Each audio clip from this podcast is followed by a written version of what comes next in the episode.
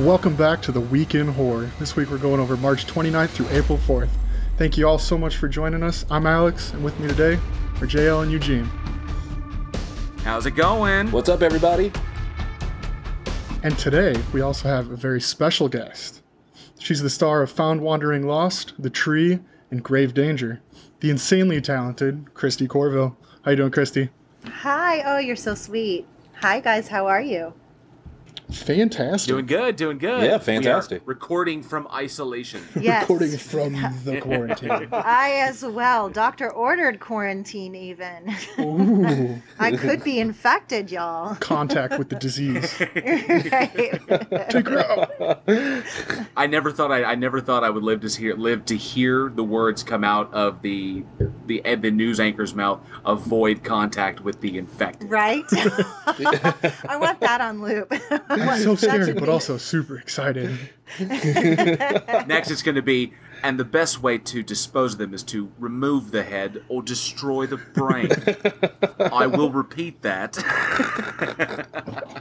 That's not frightening. Can we joke about it? But who knows? It could be right around the corner. See, and- Exactly. and- I get that look from my coworkers. I will say, "Uh oh, Corona zombies," and they all like, like, "What? What? No, no, it's a joke." I hope. You have to understand. You have to get Liz, kill Phil, and then head to the Winchester. The Winchester's But the. Winchester's closed. It closed closed. the Winchester down. Where the hell are we going to wait to, for all this to blow over now? Not Well, hey, my we're coming at you from all over the country here. Uh, Christie, It is you're up wild. in We are- KC, right? Yes. And then you got uh, Eugene and JL are down in the Dallas area, and I took a plane, Yep. which was unbelievably creepy today. Getting in the airport, and there's nobody there. We had like t- maybe 20 people on the plane that I was on. We were all in our own row spaced, like three rows apart. It was it was eerie, and I flew up to Minneapolis where they had just they're going on lockdown here on Friday, and uh, kind of puts the kind of puts the opening scene of 28 Days Later in a new perspective. seriously, and it's all Yeah. gloomy and Kidding. It's it's dude. Hello. That's I think I sent you guys that picture or the the meme of Yes. that opening scene where he's standing on the bridge and it's like mosquitoes come out of hibernation. Like where are all the fucking people? What's going like on? mosquitoes are like, "Hello." Can you imagine though, Anybody? like with all this going down, the mosquitoes starting to come out and stuff? It's gonna like this is all gonna have such a huge impact on the whole world. Oh my gosh, have you seen the photos and the videos of all the animals that are like now wandering into town, like Uh-huh. the deer in Japan and the, the I love dolphins the I love in the Italy? fact. Oh, I love the fact that I've always I've, I've always been curious if if humanity pulled back, how fast nature would push back in. And you always imagine you know, it might take a few months, might take a couple of years. You start seeing things you know returning. I am amazed Weeks. at how fast it is. Oh my gosh, We- Like, yeah. Oh, yeah. We pulled back and nature was right there to step right in. Like my, I think my favorite so far are the elephants in India that took over that vineyard. Oh, yeah, yeah, and then got drunk and It- passed out. It was, yeah, it was like two. It was like two days after, and the elephants literally came in, took over the vineyard, destroyed all the wine and drank it all, and then ate all the grapes and then passed Yep. out. Oh, My fiance that is showed me pretty that cool. story. I. So they, br- I live very close to um, an 800 acre um, state park, and we have foxes in our neighborhood. Something got eaten on our driveway the other night. That was god awful sounding. Um, and we've had deer in our neighborhood, and we even had a wild boar. so Damn. yeah, so it's it happened pretty quick. I'm I'm about a mile from this park, from the main entrance. So it's been like Wild Kingdom. see all Just sorts of staring out the stuff. I see. I live in a pretty unpopulated area of North Fort Worth, and I've noticed a ton of like squirrels and birds. Um, somebody found like a, a coyote pup in their yard the other day. Like they're all just like they're coming out. Like I live in like Yeah, the they- one neighborhood in this area that's like super unpopulated. Jared, you know, over by uh, over by the QT off of 114 and 35. oh By yeah, Texas Motor Speedway? where you're. Yeah. Yeah, I live right over Oh there. Oh yeah, I used to live in Keller. I wasn't too far from there. Okay, yeah, I live in the on the Rome side. And Okay. so like our property is what. Technically in two counties, me. but What what really struck me was I was driving to work, and I I, I leave for work early, usually usually around five thirty six in the morning, and I was driving along. It was how loud the birds. were. yeah, Yes. that it, I was just driving along and I had to turn my radio down and I was just listening outside. It was like it was insane because it was so quiet. There was nobody out, and you know I've got my paperwork that my that the company I work for they gave us actual paperwork to give to the police in case we get stopped. It's like, what are you doing now? Because Collin County just ordered the shutdown, and so I've got paperwork I can give. I have papers. Let me go. You know, because I'm essentially I'm I'm I work in maintenance. I work in a apartment. I'm a maintenance technician. So um, apparently I, I'm essential is what I am. So I have paperwork I have to show them in case I get stopped. Like you know, why are you out during quarantine? And so, but I, I was just driving along, just driving down McDermott, and all of a sudden I was like, "What the shit?" And the birds were so loud. Oh yeah. Like you just don't notice it. Yeah. Yeah. And I know we have a we have a pretty expansive coyote population. Oh yeah. Where we are because we're I'm in Allen, uh, uh, like right off of right right near Lucas. Right. Yeah. Any Okay, farther east so- than that, it's just like woods, isn't it? It, it's just country. Yeah. Yeah. It's just it literally is just, it's, just, you know, it's people's ranches and people you know large areas of large large tracts of land and it's um it's wild because I did occasionally we would see a coyote. You know, you see a coyote just kind of trotting down the street. And, you know, it's like oh hey it's a coyote. We're gonna start seeing them a lot. oh, for sure. oh, definitely. We're gonna push in hard. Yeah. We've had So sightings, I guess, of a bobcat in our neighborhood too, and so um, we have small dogs, and uh, so I Ah. have them in an enclosed patio. We have like a, a top deck, a middle deck, and then you go out into the yard, and I can close the decks off to the rest of the yard. And so we've called the lower deck the poop deck. We're like, just let the dogs go there. Don't go Very in the yard. yes, exactly. Well, well, given given all the insanity around the country, we I do want to send this out. I know from all of us here at Week in Horror to all of our listeners. Um, first of all, we want to thank you for for sticking with us and for listening. Um, we're glad we're able to give you some entertainment during the during this you know crazy quarantine time. I know things are spiking out there. Um, I think. Uh, we just hit like sixty thousand infected here in America. Yeah, almost and 65,000. And unfortunately, yeah, unfortunately, it, it is only going to get worse. So we just, you know, I just want to reiterate, reiterate what we said before. Just, you know, be safe, be kind. You know, we're all in this boat together, uh, regardless of your politics, regardless of your other views. Um, this this concerns everyone. So you know, be safe, be kind, use common sense, and hopefully, you know, that we will get through this without too much damage.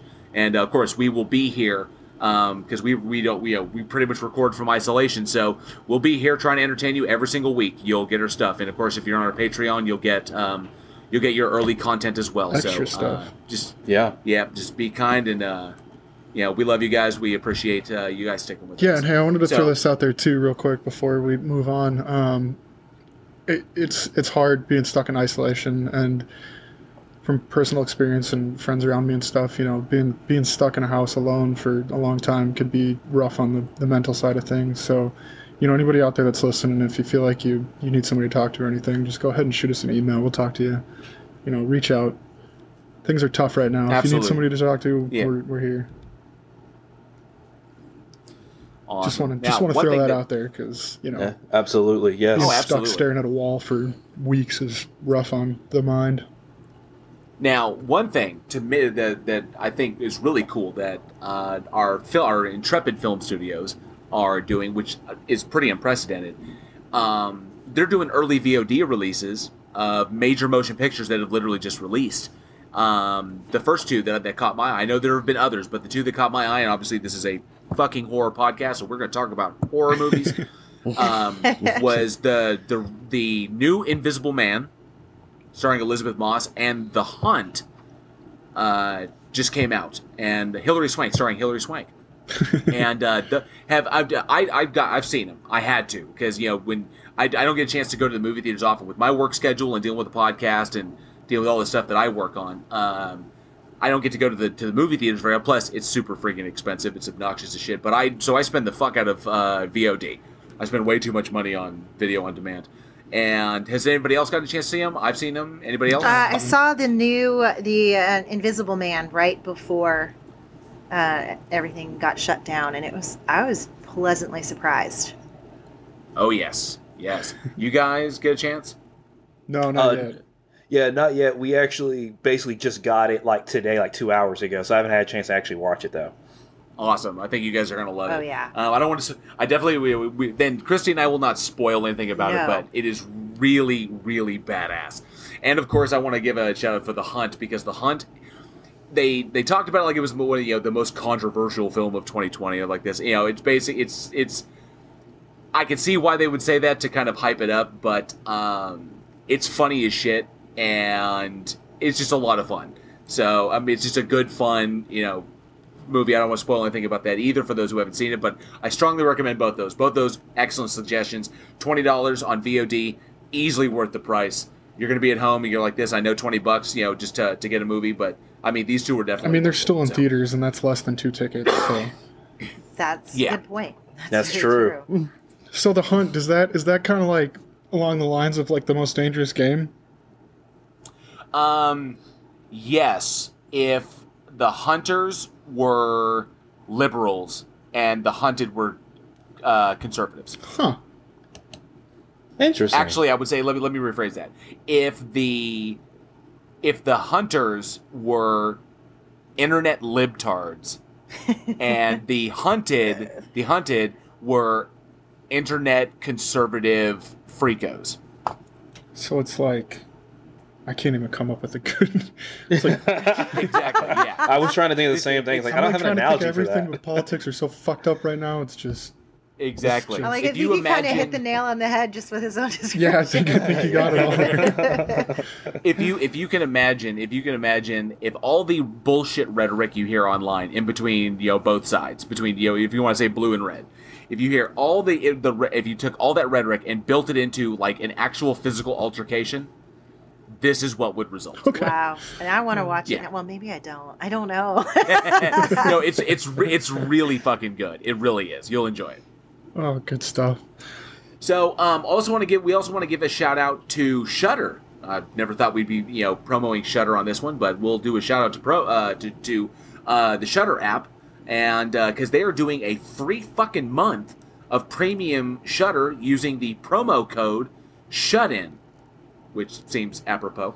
That's Um, really cool. S H S H U T I N. Put in that promo code, get one free month of premium Shudder This- to get you through this quarantine. And there's actually some good shit on on there. There really There's been some good stuff. The first thing that popped up when I went on there was uh, Mandy, and I was like, okay, fine, you know, I'll watch that. I'm sold right off and the uh, bat. the new the new Creepshow I think is on there. Creep as well. show's on there, yeah, yeah. No, they got a lot of good Yeah. stuff on there right now. So yeah, definitely. You know, if you you love horror movies and you haven't heard about it, use that free promo code S H U T I N Shut In for one free month of premium Shudder, and then just binge watch that shit until the coronavirus zombies come. You might as well if you're going to be uh, home. that promo code was tested at the time of recording, so if it, you know, if they shut it down before this gets released, sorry, but definitely try it out. That was tested and proven. So yeah, I come home today after work, and Angela's sitting on the couch watching Walking Dead as preparation. uh, oh, all right, with all the craziness that's going on, maybe we should uh, head towards some structure here. And uh, JL, why don't you start us off with our first movie of the week? Yes. All right, coming to you from March 31st, 2009, we have the horror film Autopsy. Nice. It's a brilliant little splatter film. Uh, it was a part of the After Dark Horror Fest 8 Films to Die For, which is, oh my god, I love that thing so much. Wish it was still around. But this bad boy was directed by Adam Gierasch and starred Michael Bowen, Jessica Lowndes, Ashley Schneider, Robert Patrick, the T1000, Yes. and Jenette and Jenette Goldstein. So very, and it was written by Adam Gierasch, the director, and Jace Anderson and E.L. Katz. So a really, really trippy little film. Um, starts off pretty simple. Group of teens are in a car accident. You know, they call for help, and then all of a sudden, this ambulance shows up and carts everybody off to this hospital in the middle of nowhere. Creepy hospital where they seem to be the only people there. Where they suddenly, very quickly, and very gorily discover that there is a mad doctor on the premises. and he is doing mad things to his patients. And of course, the bloodbath ensues. Lot of lot of gore and blood in this one, um, but a very very decently you know, built film. If you haven't seen it, definitely check it out. Um, I know, uh, Christie, you got a chance to check it out, didn't I you? I did. I did get a chance to check it out. And I was pleasantly surprised. The funny thing is, I have done a few horror films, but I don't watch a lot of them. But watching this one really sucked me back in.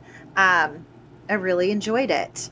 definitely a lot of gore, like you said, for sure. Yes. It definitely follows your um, the the horror film protocol, of course, but it still had a lot of surprises in it for me, um, especially when uh, Emily finally finds Bobby. Oh my God!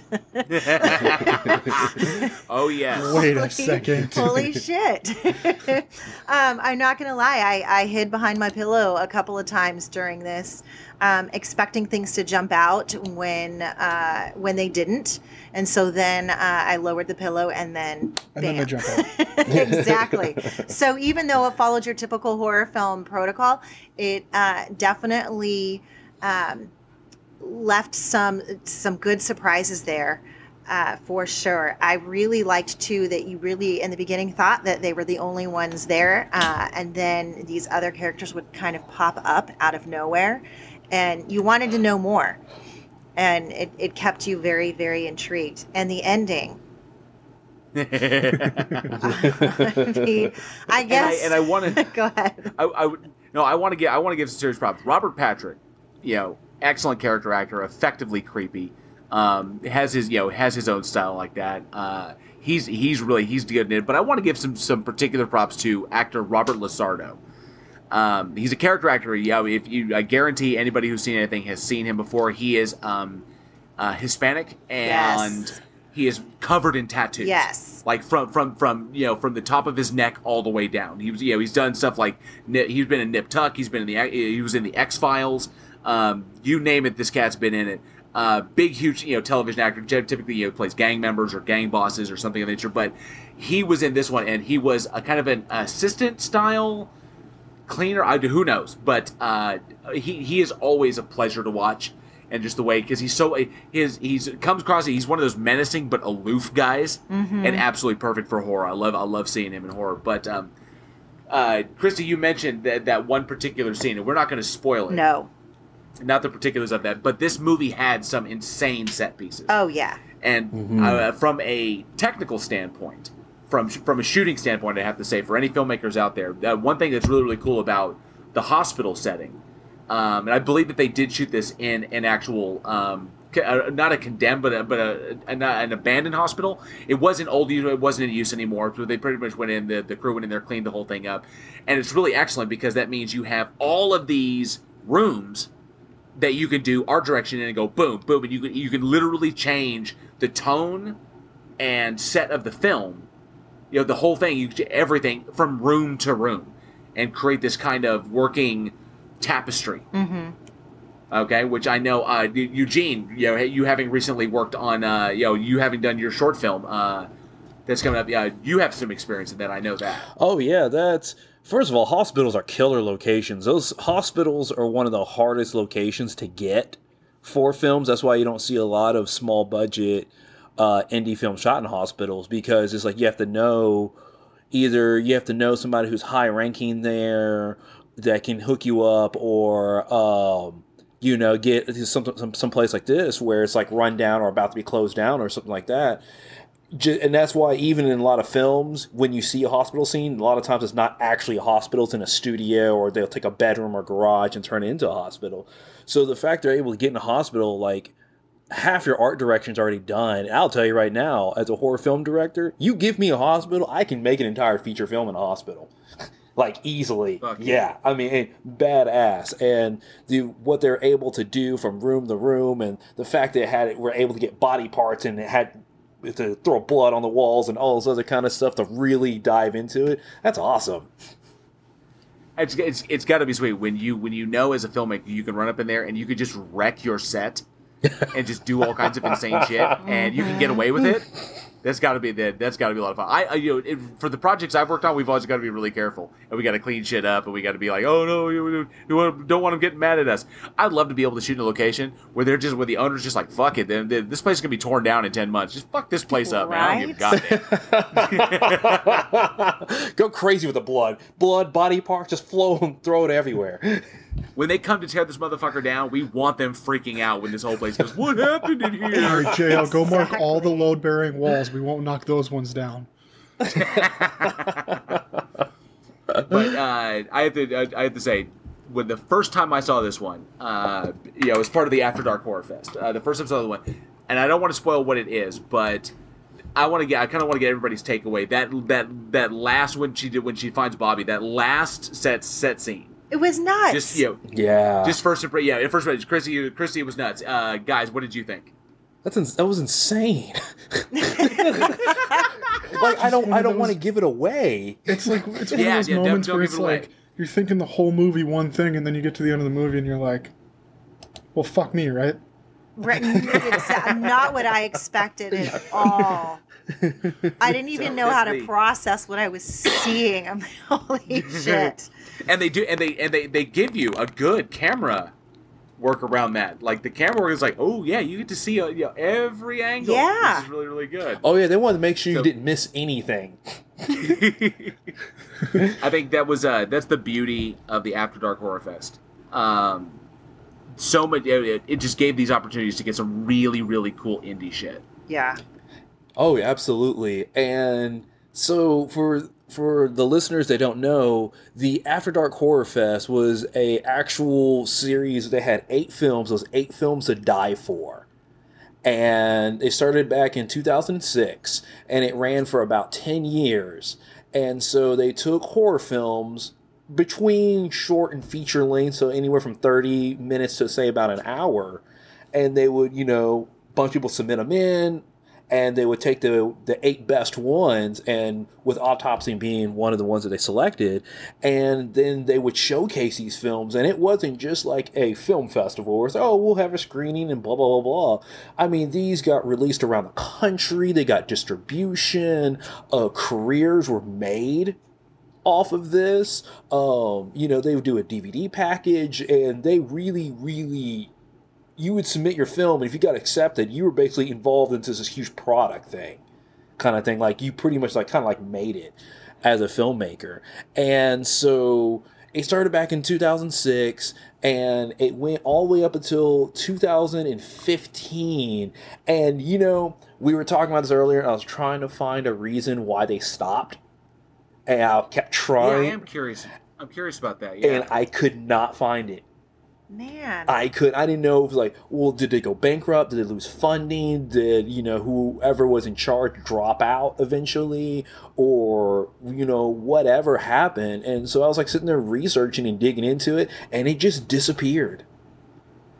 You know, so looking into it, what I know is that it started in 2006, and there was a 2006, 2007, 2008. So they were they were steady on track, and then there was a lag, and then Hor- Horrorfest Four came out in 2010. But af- in 2011, After Dark Films was replaced with After Dark Originals, Mm-hmm. and then they did an Eight Films to Die for 2015. In 2015, yeah. Yeah, and that was the that was the last we'd heard of it, which is a shame because something like this for After Dark to do this. Now maybe they just did it as kind of a thing to kind of like get their name out there and, and you know get attraction, you know, to attract new products, uh, new our new projects, everything. But and once you know what the After Dark kind of like took off because of this. It's how they got their name out there. And then maybe they just stopped. They didn't need to do it anymore. Is that that's a sad thing to think that the uh, well we just don't need to do this anymore. So we you know we achieved our goal, so we're moving on because it's such an amazing opportunity for lesser known directors or nobodies to potentially get some serious cred um, and get and get a project out there. Yeah, because it was something like a lot of a lot of big film festivals, like it's like Sundance or something like that.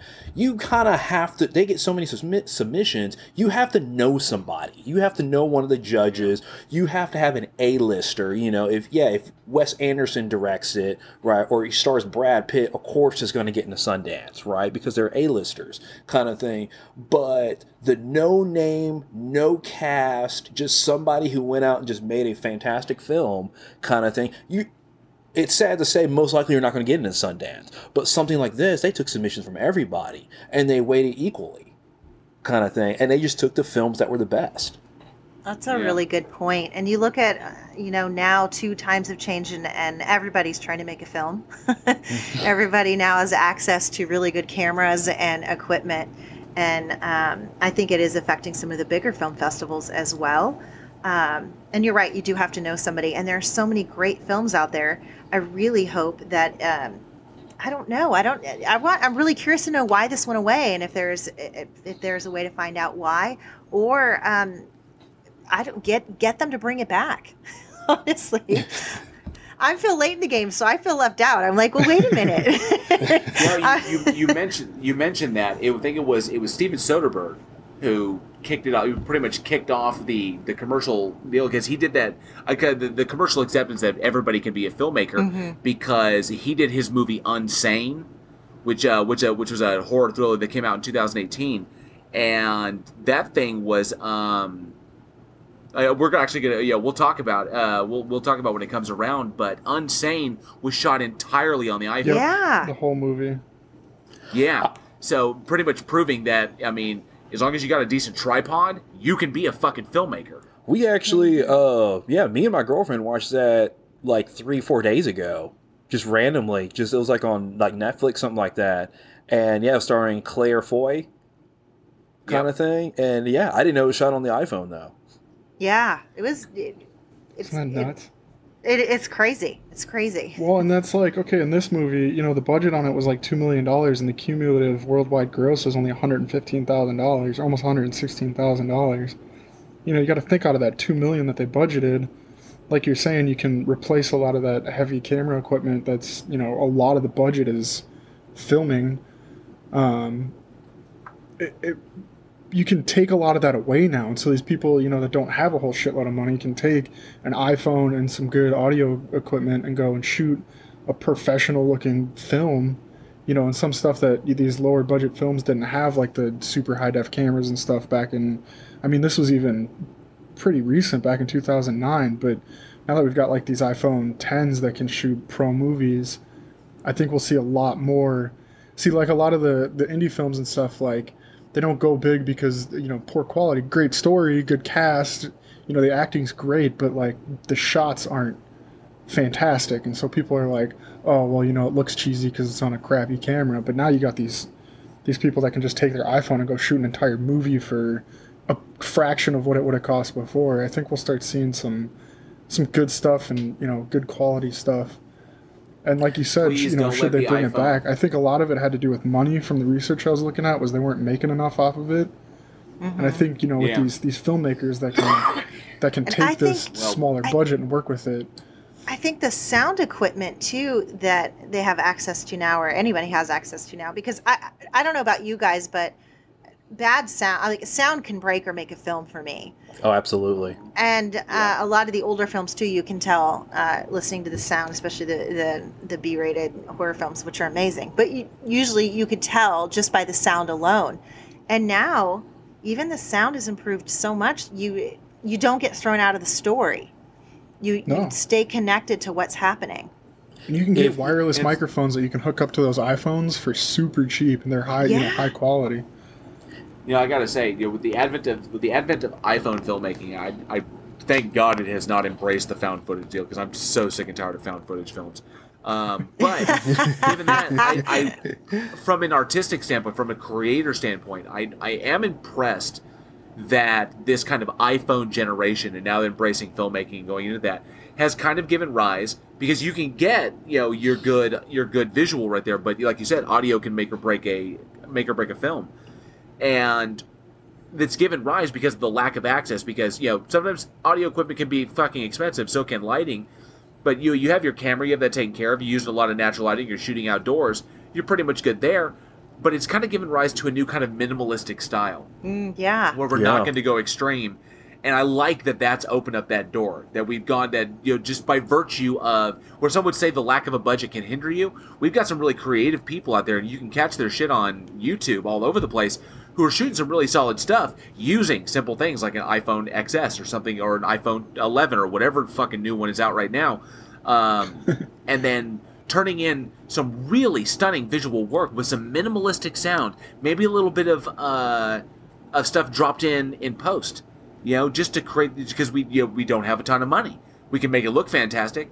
Let's go in this new art style. And I love that it's making people more creative, which is what we need in the industry. If some of these fucking kids agree. that That's are true. in front of the camera all the time that aren't afraid to be in front of the camera, you know, like fucking TikTok and all that shit. At least some of these kids need to fucking get into some actual acting. Yes, this is true. Go for it. And see another Uh, another thing is is not only is it the easy access of equipment, but also the knowledge that's like on YouTube. YouTube tutorials, you have these huge channels that have millions of subscribers because it used to be like the technical aspects of filmmaking was very in-house. Cinematographers didn't give away their secret, so you had to work on sets and really be ingrained in that community to figure out how to be like a Hollywood cinematographer. And nowadays, you can get your iPhone, go on YouTube, and go through all these tutorials and all this other kind of stuff of lighting and all this other kind of stuff. And people, there's even master classes and stuff like that that you can take that are Oh, we've got- online. you've and got, then uh, some the no- professional. What is it? The no no film school? Yeah, there's no a- film Yes, school. yes, uh, Film yeah. Riot is another huge Yeah. one. Don't fucking remind me. My whole goddamn film degree is on YouTube. I know, right? I, I feel you, Jared. Welcome to 2020. It's like, so wait, so all I had to do was wait 15 years and I could have learned all this shit myself?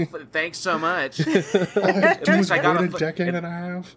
At least I got a fucking Pell Grant. Yay! I, I feel you, Jared. It was like that's got to be so fucking obnoxious, and I imagine that's for that's for any profession. You have my sympathy out there. You go to school and you learn how to do automotive. You go to school and you learn how to do HVAC. You go to school and learn how to do all this shit, and then you find out 15 fucking years later your entire job is on YouTube.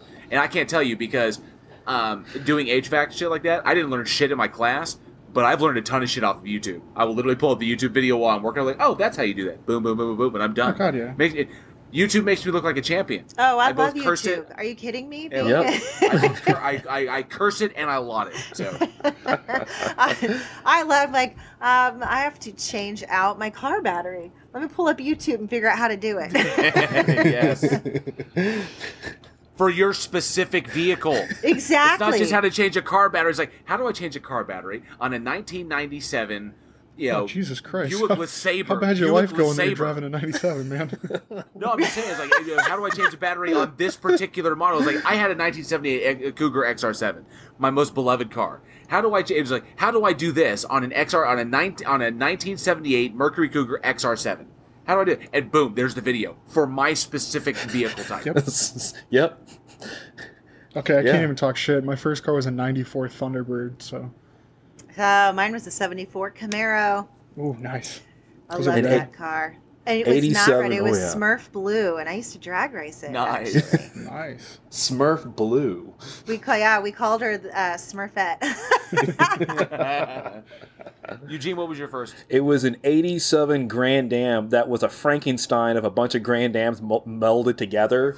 Fucking hell yeah. So it wasn't even like I couldn't even tell you like one color because it was like seven different colors. That's amazing. Nice. That's okay. My Thunderbird was black and silver with a blue stripe down the middle, and uh, by down the middle, I mean between, like it went sideways across the car. So the front half of the car was black, and the back half was silver, with a blue zigzag between the, the front door and the back door.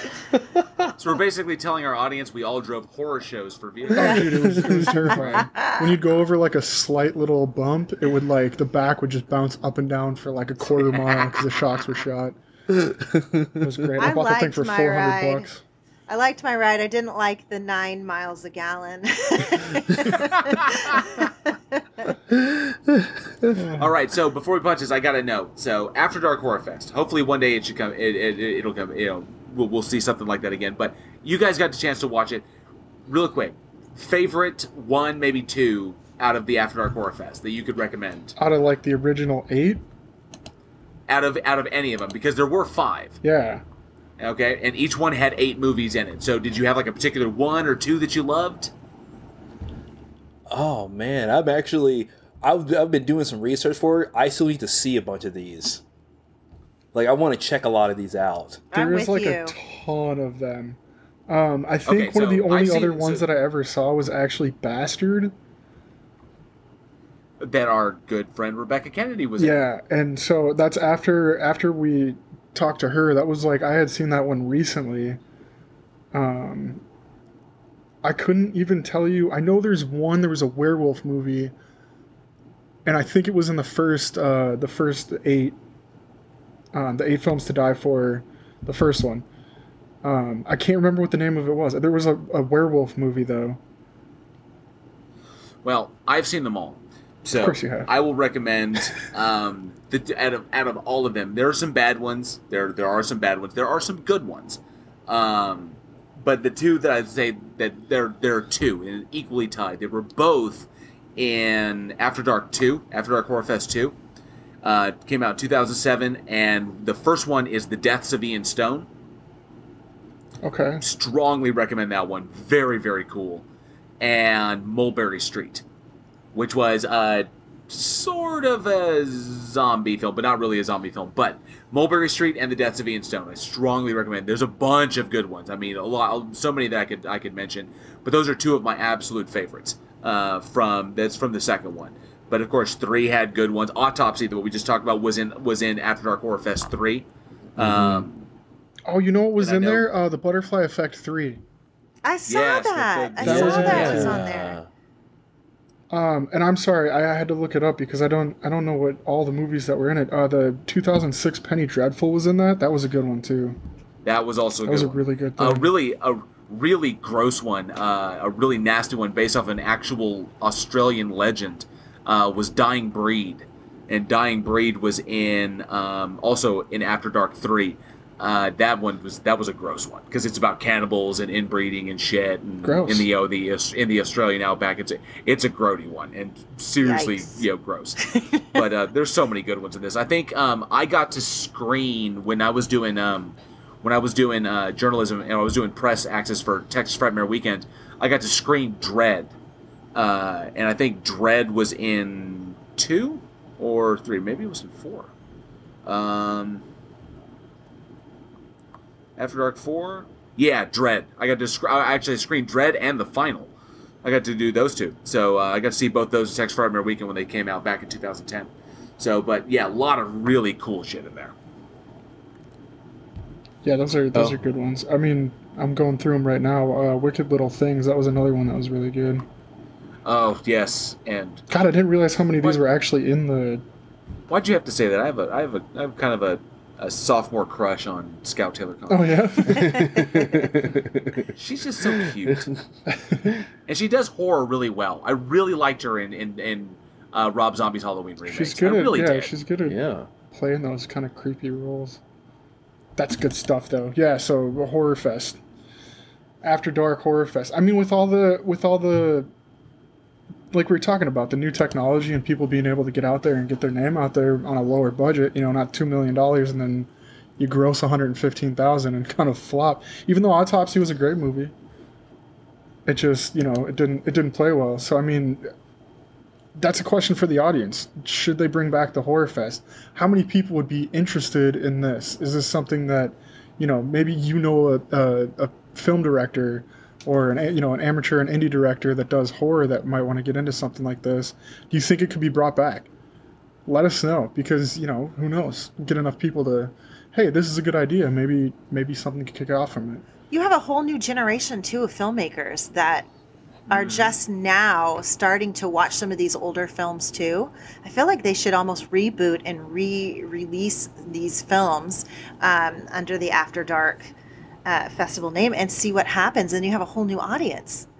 For sure. And And, now that these kids have actually seen, like, I mean, not to like use this whole pandemic thing, but like, now that these kids have been around like something scary, like I have an eight-year-old daughter, uh, and a six-year-old and a two-year-old, almost three-year-old. Like these these kids are gonna remember this from from now until forever. It's like for like I was in sixth grade when 9/11 happened. Like I'll never forget that day, that time, you know. And I've I've got these kids that are you know old enough to understand what's going on, and so now that they've actually seen some scary shit, because I know after my my generation, it was like super easy living for everybody.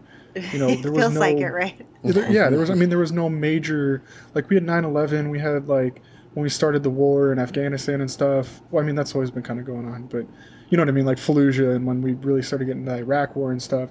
Like we saw a lot of shit, and then it kind of just disappeared for a while. But nothing that directly hit home. Like this, this is hitting everybody. Yeah, this, this is is hitting. right this is hitting households, so children are aware and are, are, you know, know what's going on. And the idea of being sick and not going to school and and seeing their friends, yeah. And then you've got the older teens that you know are, are wanting some kind of creative outlet and and to express their feel. I mean, this is like the perfect time to bring something back, like After Dark Film Festival. I think. I think There, there's going to be Or I could so say, many films spawned from this. How about this?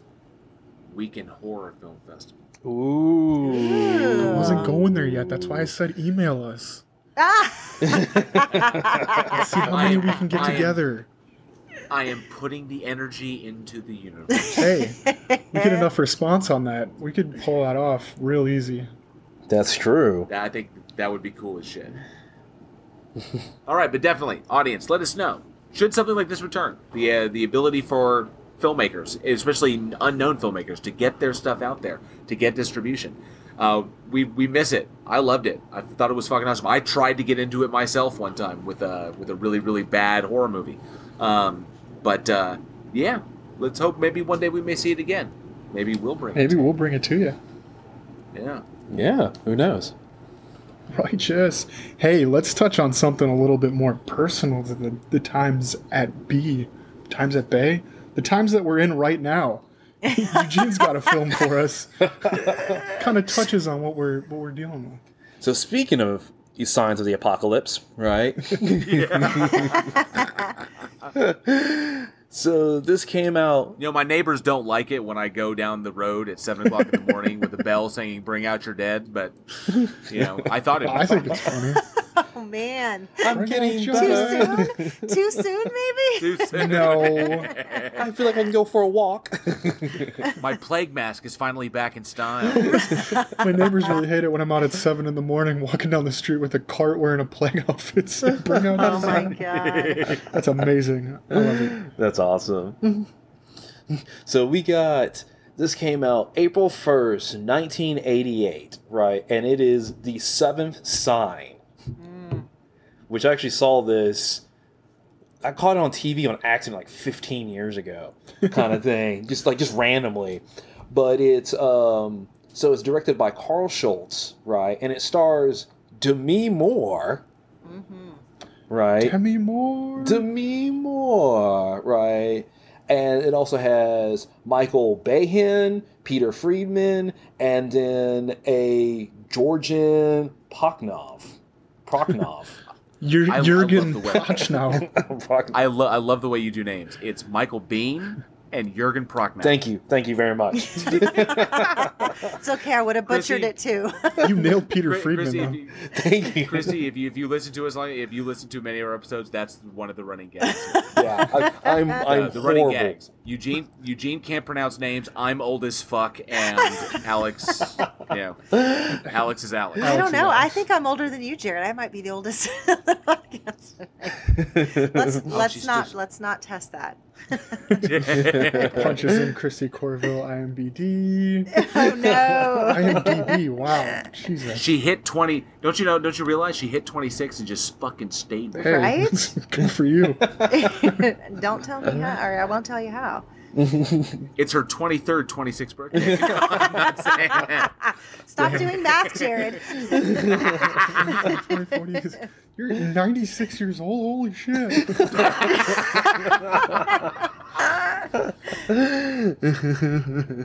It's Dr Pepper and cigarettes. It keeps you young. For real.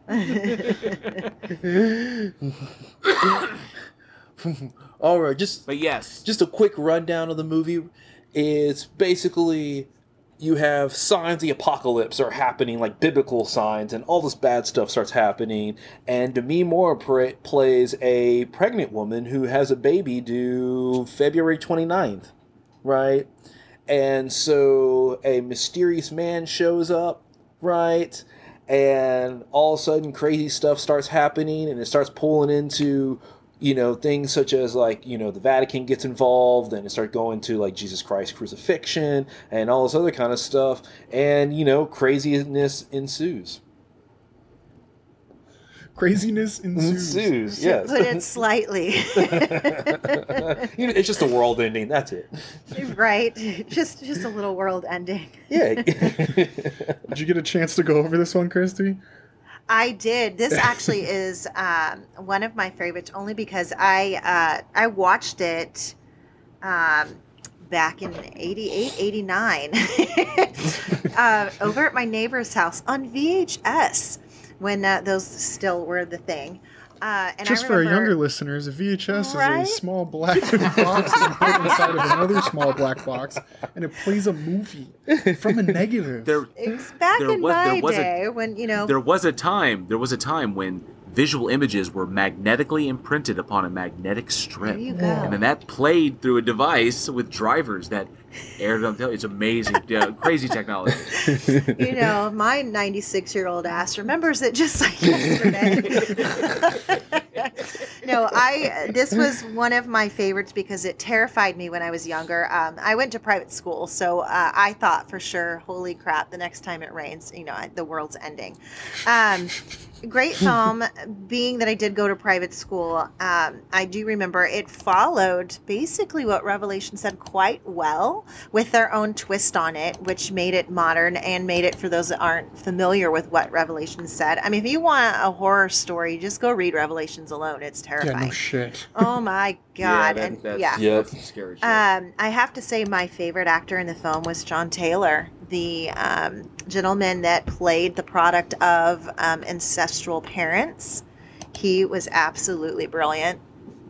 Um, and oh, he was at, that was he was Jimmy. He was Jimmy. Yeah, Yes. Jimmy, Jimmy in the movie. Yes, yes, that's right. He was fabulous. Um, and the film was still, um, because I had seen it, I wasn't scared, but it still, I think, held its own very well today, especially what's what's going on right now. It makes you wonder. Um, but no, I enjoyed this film a lot. I I enjoyed it then for different reasons because it terrified me, and I loved being terrified as a kid. Now I enjoyed it because I think that it still um, is very relevant, and especially in today's day and age. Um, and I, I think it's something people should see. Absolutely. Got Definitely. nothing but, I- we got nothing but time on our hands. So. I somewhat I somewhat enjoyed it myself, but and I well I love Jurgen Prochnow. Uh, I like my Jesus is more Jim Caviezel shape. True. Yeah, let's be honest. The the Jesus character that did kind of yank me out of the story a little bit. Like, come on. You get into a lot of these movies too, like the apocalypse, the horror movies, and like you go on Netflix now and look at trending. It's all like pandemic and this and that. And it's like you know, it's it's making a swing back because of the situation that's going on. But like you said, this one, it, you know, it follows it follows the book pretty solidly. And then uh, another one that we were talking about that always stuck out to me was called Rapture, and I Mm, believe yes. that's the one. That's the one with the the young lady goes down and all the you know the signs of the apocalypse start popping up. And yeah, it was that. It was uh, David Duchovny. Yeah, yeah, yeah. Rogers. Mhm. Yeah. see, I, I thought that was great. Um, you got movies like Legion. That's another one that's kind of like an apocalyptic. Um, you know, but that's more of. If you haven't seen Legion, I love that movie. I, I'll watch that one over and over again just It- because it- it's fucking. It's a scary. guilty. It's a guilty pleasure. Yeah, it's and it's fun. the it's the old lady. It's it's a fun it's a fun movie, but it's also scary. Oh fuck, dude! The ice cream truck driver and the old lady were like the scariest parts of that whole movie. But um, you get into these apocalypse horror movies, and you know, it, it, it's hard to do because there was like a set rule for how you know how the end of the world was going to come about. And over the years you know we've seen these things kind of pop up. And just like any like philosophers and uh, it, you can guess and then 100 years later something happens. They're like oh my god he called it. And it's like no. But you know and even even now the apocalypse horror always stuck with me because it was always relevant like you said Christie. It was always mm-hmm. relevant. Even these old movies still touch on the same and something that's stuck the same throughout our entire lives our parents lives our grandparents lives our religion. They all kind of stay the same. Nothing's really changed about it. So you get some of these like oh these are the signs of the apocalypse they're happening. And i just wanted to throw this out just perfect timing and everything that went down. Like there's a locust plague in africa right now. That's why you haven't heard a whole lot from them. There are billions of locusts just taking over the entire country. They're they're having issues with food they're going to run out of food real soon and then we've got plague up here australia Uh, starts the on Australia, fire the fires, yes. the burning Yeah. bush that's like you know that's that's one of them and then you got all these we just had an asteroid that was supposed to like almost hit earth and it was all these things like even now we're seeing some of these signs except now they're like literal like in the Rapture with the locusts and stuff, like that's happening. then you got you know pestilence. We're talking about the four horsemen of the apocalypse, and here's plague and pestilence and all this mm-hmm. other you know. It's it's just I think I like those movies because we've seen it happen in real life, but it just progressively has been getting worse. So kind of Y'all better start like, praying. Exactly. it's like, but then at that point, can you do anything? Like I'm a firstborn son, so that's you know that's one of the things in that whole scenario is like the firstborn sons are going to disappear. So if one day you can't get a hold of me, I either did something really stupid or I got raptured as fuck. We'll miss you. I'll put in a good I word. think- I think it go. I think it goes to say I really, really dig um, when we're talking about movies from the '60s, from the '70s, from the '80s, when they dealt with apocalypse. You know, the obviously apocalypse being the Greek word for revelation, and everything, but the it uh, pretty much always centered around religion because that's where you get your most apocalyptic, you know, imagery, um, stuff, you know, stuff like that. But I what I what I really am enjoying from a horror from a horror from a horror perspective. Fuck, I can't talk about it. sure, sure, baby. Um, You, you hitting the I'm really- quarantine really- sauce a little bit too hard? What I'm what I'm really enjoying is as we have progressed as society, technology has become so much more ingrained in our daily lives. You know, we're virtually cyborgs. Everyone's got a phone stuck in their hand. It's you know the only thing is it's just not attached to us. When you, you might think otherwise, Not but yet. I've just noticed this as technology comes, it's it opens up science. Science fiction opens up new, or what was science fiction has now become science, and that opens up new territories. So we begin to see, you know, as our as we progress our knowledge of the universe and our, and our knowledge of reality, we begin to see other personal, you know, or other possible, you know, potential apocalypses. So it's it's opened the genre to embrace other things. So now we've got, you know, we always had zombie apocalypse, and we had religious apocalypse. Now we can have technology apocalypse. We can, oh, you know, we we can we have nuclear war as well. And I like what science fiction brought to it. It opened the doors, like things like the Terminator. Okay, because that dealt around Judgment Day. Yeah. You know, with, the, you know, Yeah. with the nuclear bombs dropped, the Third World War, and then of course you've got um, movies like Interstellar, one of my absolutely favorite films, like probably top five of all time. Love that movie, and focuses on real issues, real apocalypse, world-ending shit. And while that wasn't a horror movie, that's what science fiction has done for us. Science fiction has been able to open up new doors for horror to go into. So we get really, really cool, interesting shit. Um, I just like that it's it's branched out, and who knows, tw- 10, 20 years from now, we may get even you know more genres might be as we discover more as we advance ourselves. We may see even more stuff, which I'm really looking forward to. But it is religion that I think works the best as from a horror basis. And some people may oh, I probably shouldn't say that. I was gonna say some people may crucify me for this. Oh. But um, uh, but you know, I honestly, for me, religion has always worked the best as a horror basis because with nuclear Armageddon, those are bombs. It's tactile. We can see it. We're aware of it, and there it is. With climate change, um, it's yeah, the science is there. We understand it. Where you know we, these are these are tangible things that that occur. Okay, but with religion, because of the subjective nature of it, because of how it's interpreted by the individual, because individual experiences are, are felt only by the individual.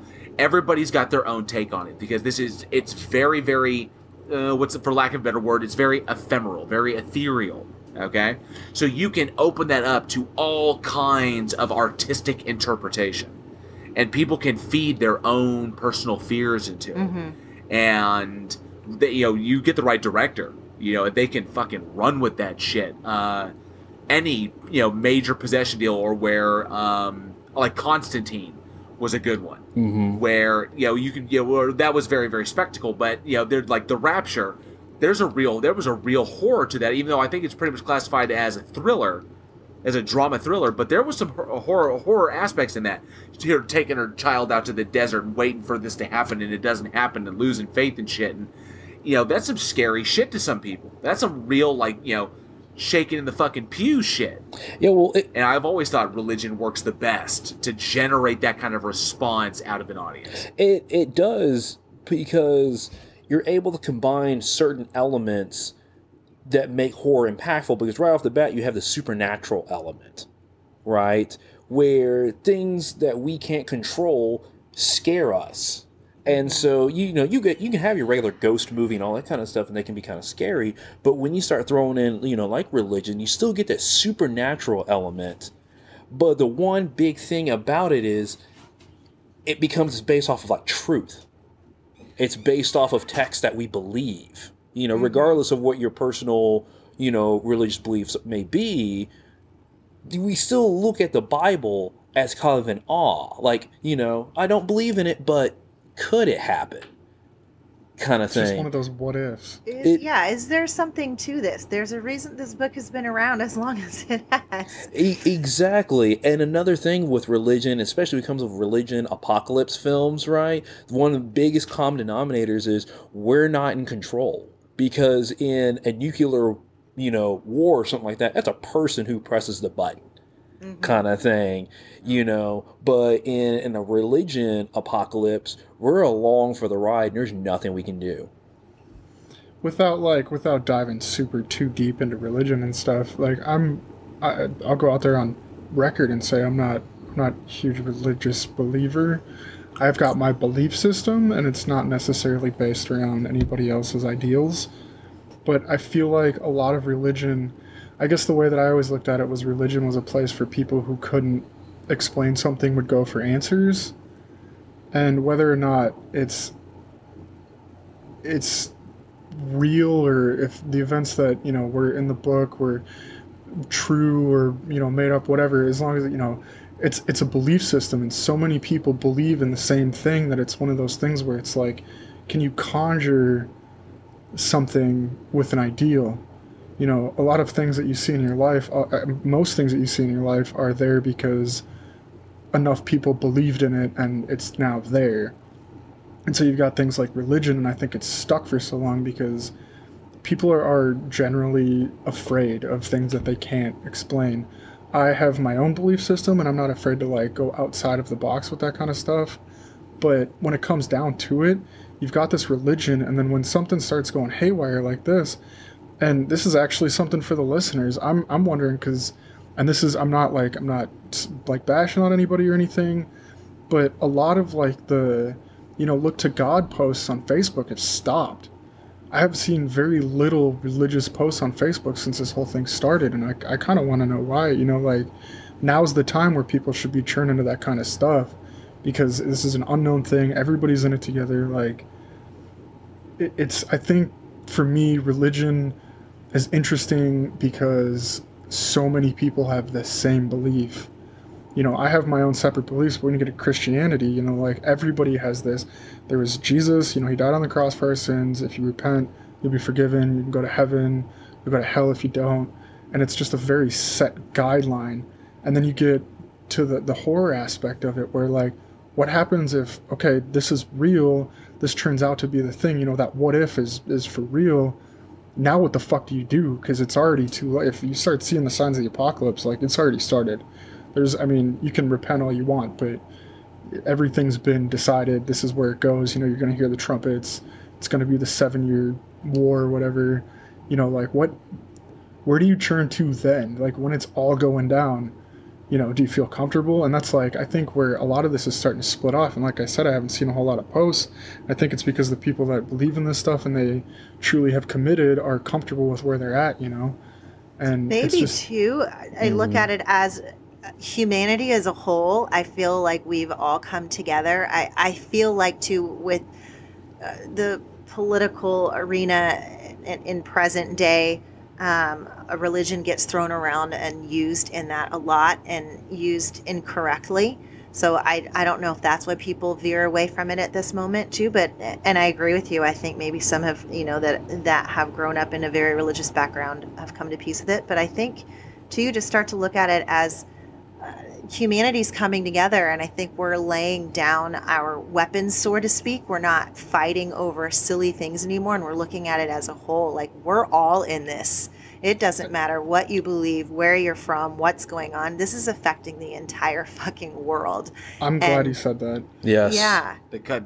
the common the common enemy It's has arrived. that's Yeah. what. See, I Yeah. got real. At the only point in time that I got nervous about this whole situation going on right now in the world is it's been quiet, and that's Yeah. where it's like, okay, is it quiet because everybody finally realized that we were just all being assholes and maybe need to just take a fucking step back, or you know, is it quiet before the storm? So I mean, And then you could get a little uh, like spiritual with it and go, was this God or uh, the above entity or universe or telling us like we need to calm the fuck is down? this a test? Like, Yeah. hey, we, need to, we need to calm down and and and really look at what's this. important. Yeah, I could fuck you up a lot harder. right. I'm just giving you, I'm giving some of y'all a little cold. No, I mean it's not. It's serious. I don't want to downplay what's going on, but um, yeah, it makes you wonder, and, and and it makes you. I, I don't. Maybe a lot of us are are realizing, like you know, we know uh, we get mortality. We get that we're not here forever, but this is like in our face. Like this this is happening, and this this could affect any of us saw- at any given moment. I saw a meme that said, uh, 2020 is not passing the vibe check, yo. And then somebody responded with, 2020 is the vibe check. right. I agree with that. I agree with that. I mean, you you get something, you know, with this whole you know pandemic and everything like that. It doesn't care about your background, your economic status, your status, your social status, your race, religion, gender. You know, it doesn't care. And I think a lot of the things when you have something that affects one group of people, it's easy for the rest of the world to go, well, it just affects them, it's not going to affect me, or blah blah blah blah this kind of thing. But you get something where you get care. celebrities that are getting it. You're getting political figures. Prince Charles Prince tested Charles. That's crazy. Yeah. and it it can go after anybody. And when you get you know the common enemy, the only way we can you know defeat it or put it in check is for all of us to band together. Absolutely. and you know and this is, is actually uh, want to bring up this question to the audience 'cause i know we talked about religion and stuff like that and especially with christianity you know the seventh sign being um, kind of an apocalypse apocalypse religion horror film you know um how do you feel about christian horror films you know with the seventh sign the rapture uh, there are a couple others that are out there. How do you feel about Christian horror? And is this is this still something that an issue that we can still make horror movies about? Kind of thing. You know, a lot of movies have been kind of gearing away towards religion a little bit here and now lately. But is so does Christian horror still have a place? I do that's that's a good question. You know, is it? Because I know as like a kid, everybody was so into going to church on Wednesdays and doing their thing, and it was church, church, church. Now nowadays, it's all iPhone, iPhone, iPhone. Like you know, this religious horror is still Is it still a play thing? with today's audience? Yeah, that's that's a good question. So, so turning the tide a little. You know, I keep looking. I keep looking for an opportunity to drop. We got we got so deep and so dark on this. I keep looking. I keep looking for an opportunity to drop a "Your mother sucks cocks in hell" joke. I can't find it. I got a little I can't find spooked when he started talking about the trumpets in the street. I'm like, holy shit, have you guys been seeing the videos of the people out on their balconies playing their trumpets and their keyboards? Yeah. And their, I'm Oh, like, yeah, oh my Italy. God, is that another sign? I know we've always had like the signs and stuff, but this one is literally hitting all of them, like literally, not Ye- even like figuratively. No. Have you seen the so pictures of the plague, the locusts down in Africa? Yes, It is insane. They are getting completely. There are countries down there, or whatever, Providence, whatever they have down there, and entire villages are being completely wiped because they have no food. All these locusts just came and ate all their food. China sent like a, a ridiculous amount of ducks over to like try to battle the locusts. It's just, it's insane. wow. I bless. I bless the rains down in Africa. Yeah, with locusts. I bless the rains with a bunch of locust eggs. So wild. So, Alex, what do we got next? Ch- changing the tune a little bit, I guess, kind of. We're looking, nice segue. looking at an April 1st film, an April Fool's film back in 2011. The uh, the very brilliant film Insidious dropped, uh, directed by James Wan, written by Leigh Whannell, Winnell, Waynell. Lee W. You Uh, know, eventually, he's gonna find you and punch you in the face. dude, he could. You never know. It's a fucking crazy world right now. Will he be on the podcast afterwards? Maybe, hopefully. Can you do it on film? Uh, this was starring Patrick Wilson, Rose Byrne, uh, Ty Simpkins, Lin Shaye. Leigh Whannell was actually one of the uh, characters in this. He played in this movie as Specs. Um, Angus Sampson, and a few that I had never actually looked into. Um, uh, Lorraine was played by Barbara Hershey. That was one I did know off the top of my head. Uh, this movie follows a child. I guess, long story short, goes into a coma, and um, it plays off of astral projection a lot, which I thought was really cool. But this kid goes into a coma, and weird stuff starts happening. And see, like, I guess I, I was talking about the religion thing. Like, it's kind of like a possession film, but not quite. This kid's in a coma. He goes into this other plane, and uh, turns out his dad can astral project and tries to find him and it's this movie is just absolutely brilliant when it comes to camera work and this was like a super low budget film um that I, I don't know this is probably one of my favorite it came in 2011 i was like 21 at the time i was kind of really getting into you know seeing all these new movies that were coming out and this one kind of blew everyone out the water i remember this being talked about for a long time I agree. This is this is one of my favorite films as well. It's and you know it spawned the the fourth one, which I actually have not seen the final one, but the the first three I saw it, and it was hard because the first one was like real scary. It was like, okay, you can tell it's a low budget film. Everything kind of came together really well. You know, it had the scary demon thingy in the corner, and like I think It was the the lip, the lipstick face. yeah, Yeah. the lipstick. Yeah, exactly. The demon. And so I think rewatching this movie, I think one of my favorite parts of this movie was the dialogue. Honestly, because that was that was even creepy. Like when the kid was talking to his mom, and he's like, "Can I, um, can I change rooms?" And then she's like, "Why?" And it's like, "Cause Dalton." She's like, "What?" It's like, I don't like when he walks around at night. And you're like, "Whoa, whoa, whoa, whoa." But yeah, I think the, the dialogue had a lot to play into this. It really played with like the hairs on the back of your neck. They'd say things that would like, whoa, wait a second. Yeah. Why did you do that?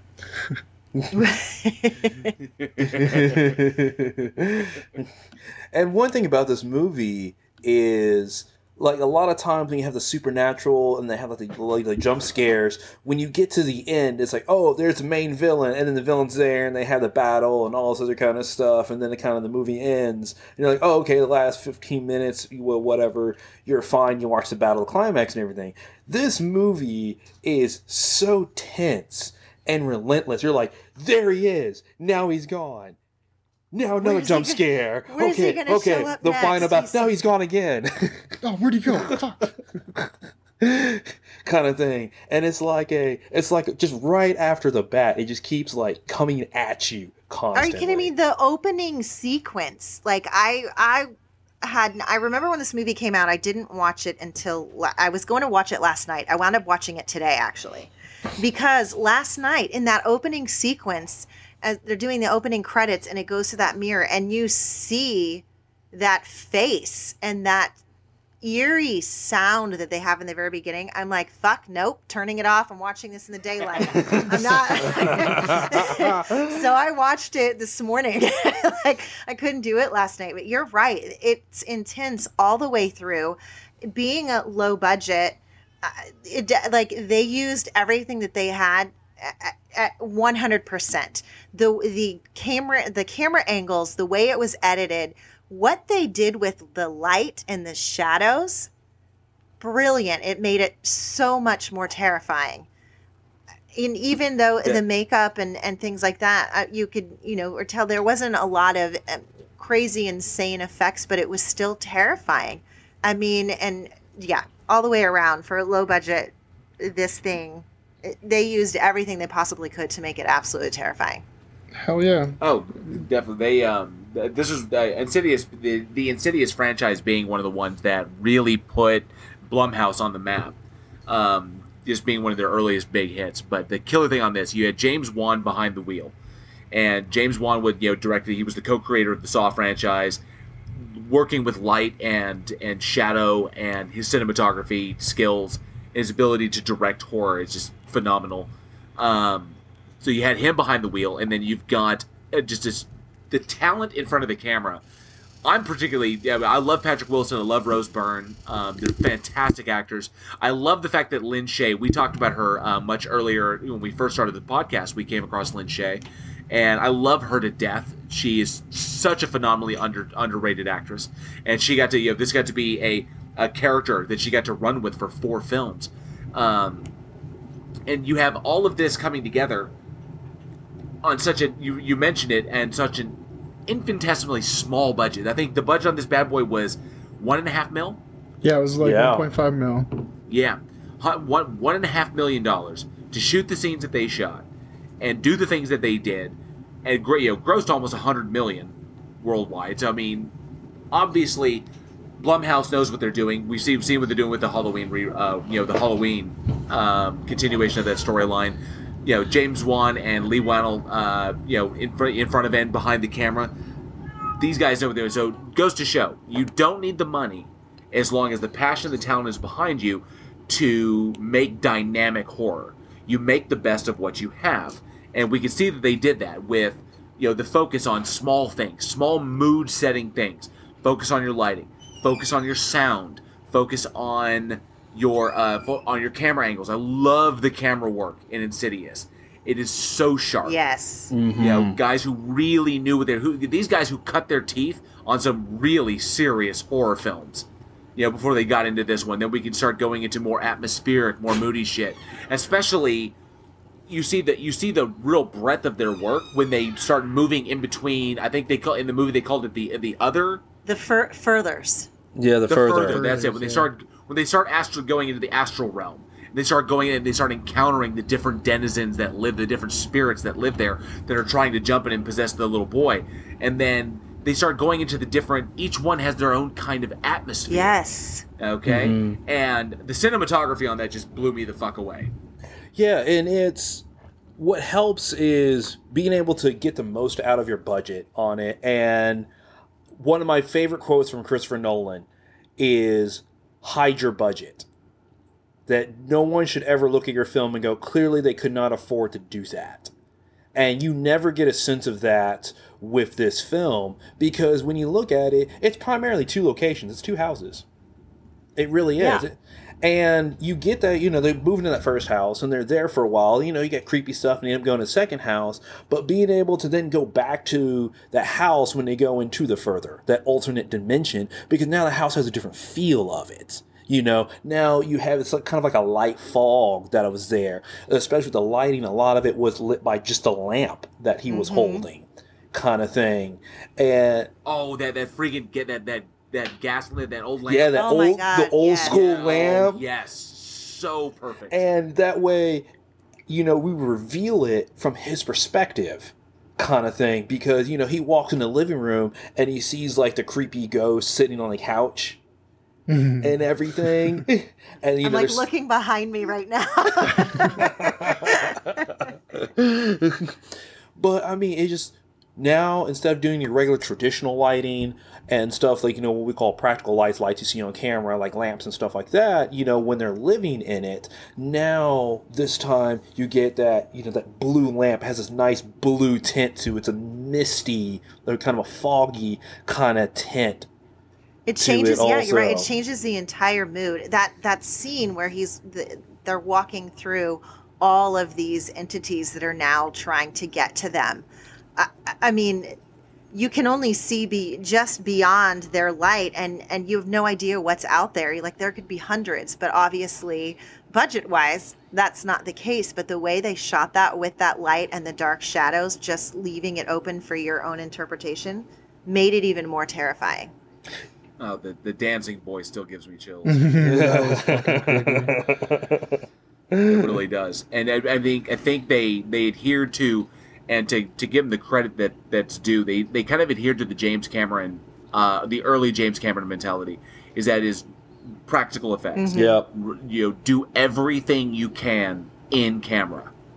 Is the whole big is, is was the whole deal that I mean that's part of what I attribute to the excess the, the success of both Terminator and Aliens, especially Aliens, is everything in that sequel was done in camera. There was no, there, there were no effects done post in that thing. Everything was done with either miniatures or you know miniatures with matte backdrops or people in suits or animatronics on fucking cranes and shit. That that's how you do that. You do everything in camera, and that keeps your budget down. You may spend a bit on the you know the production as far as making this stuff, but you're going to save it on the back end because that's Oh, where you. sure. I mean, Yeah. First, first you pay first you pay your talent, and then you wonder how much money you've got for post. no, no, fix it in post. fix it in post. exactly. and as long as you get to, you can shoot everything up front, especially digital now. We can, we can shoot as much as we want. You know, it's just a matter of going through it on the back end. But you want to save that money. You want to nail everything in post. That way, you just go to the things that you want in the editing suite, and you just knock it the fuck out. And that was one thing I think, just like in just like in the Saw films, um, Wan and uh, and Whannell were able to do that so successfully and capture everything like right there in the in the like in the screen. With the what you see on camera is what is fucking happening on that set. God, see, and I loved what Wan did with this. Did you did you know this movie was actually only shot in three weeks? They finished it in I, three I didn't weeks. know that. Oh my Yeah, god. Yeah, they finished the whole 21 thing in three weeks, and so like, and then after, because I know chapter two came out like two years after that, but Saw had been going on for a while, and James Wan. So I was doing some research on this film, just poking around, and so um, at about a half an hour into the movie in the classroom, um, there's a drawing of Billy the puppet, who was in Saw, and there was a number eight underneath the puppet on the chalkboard.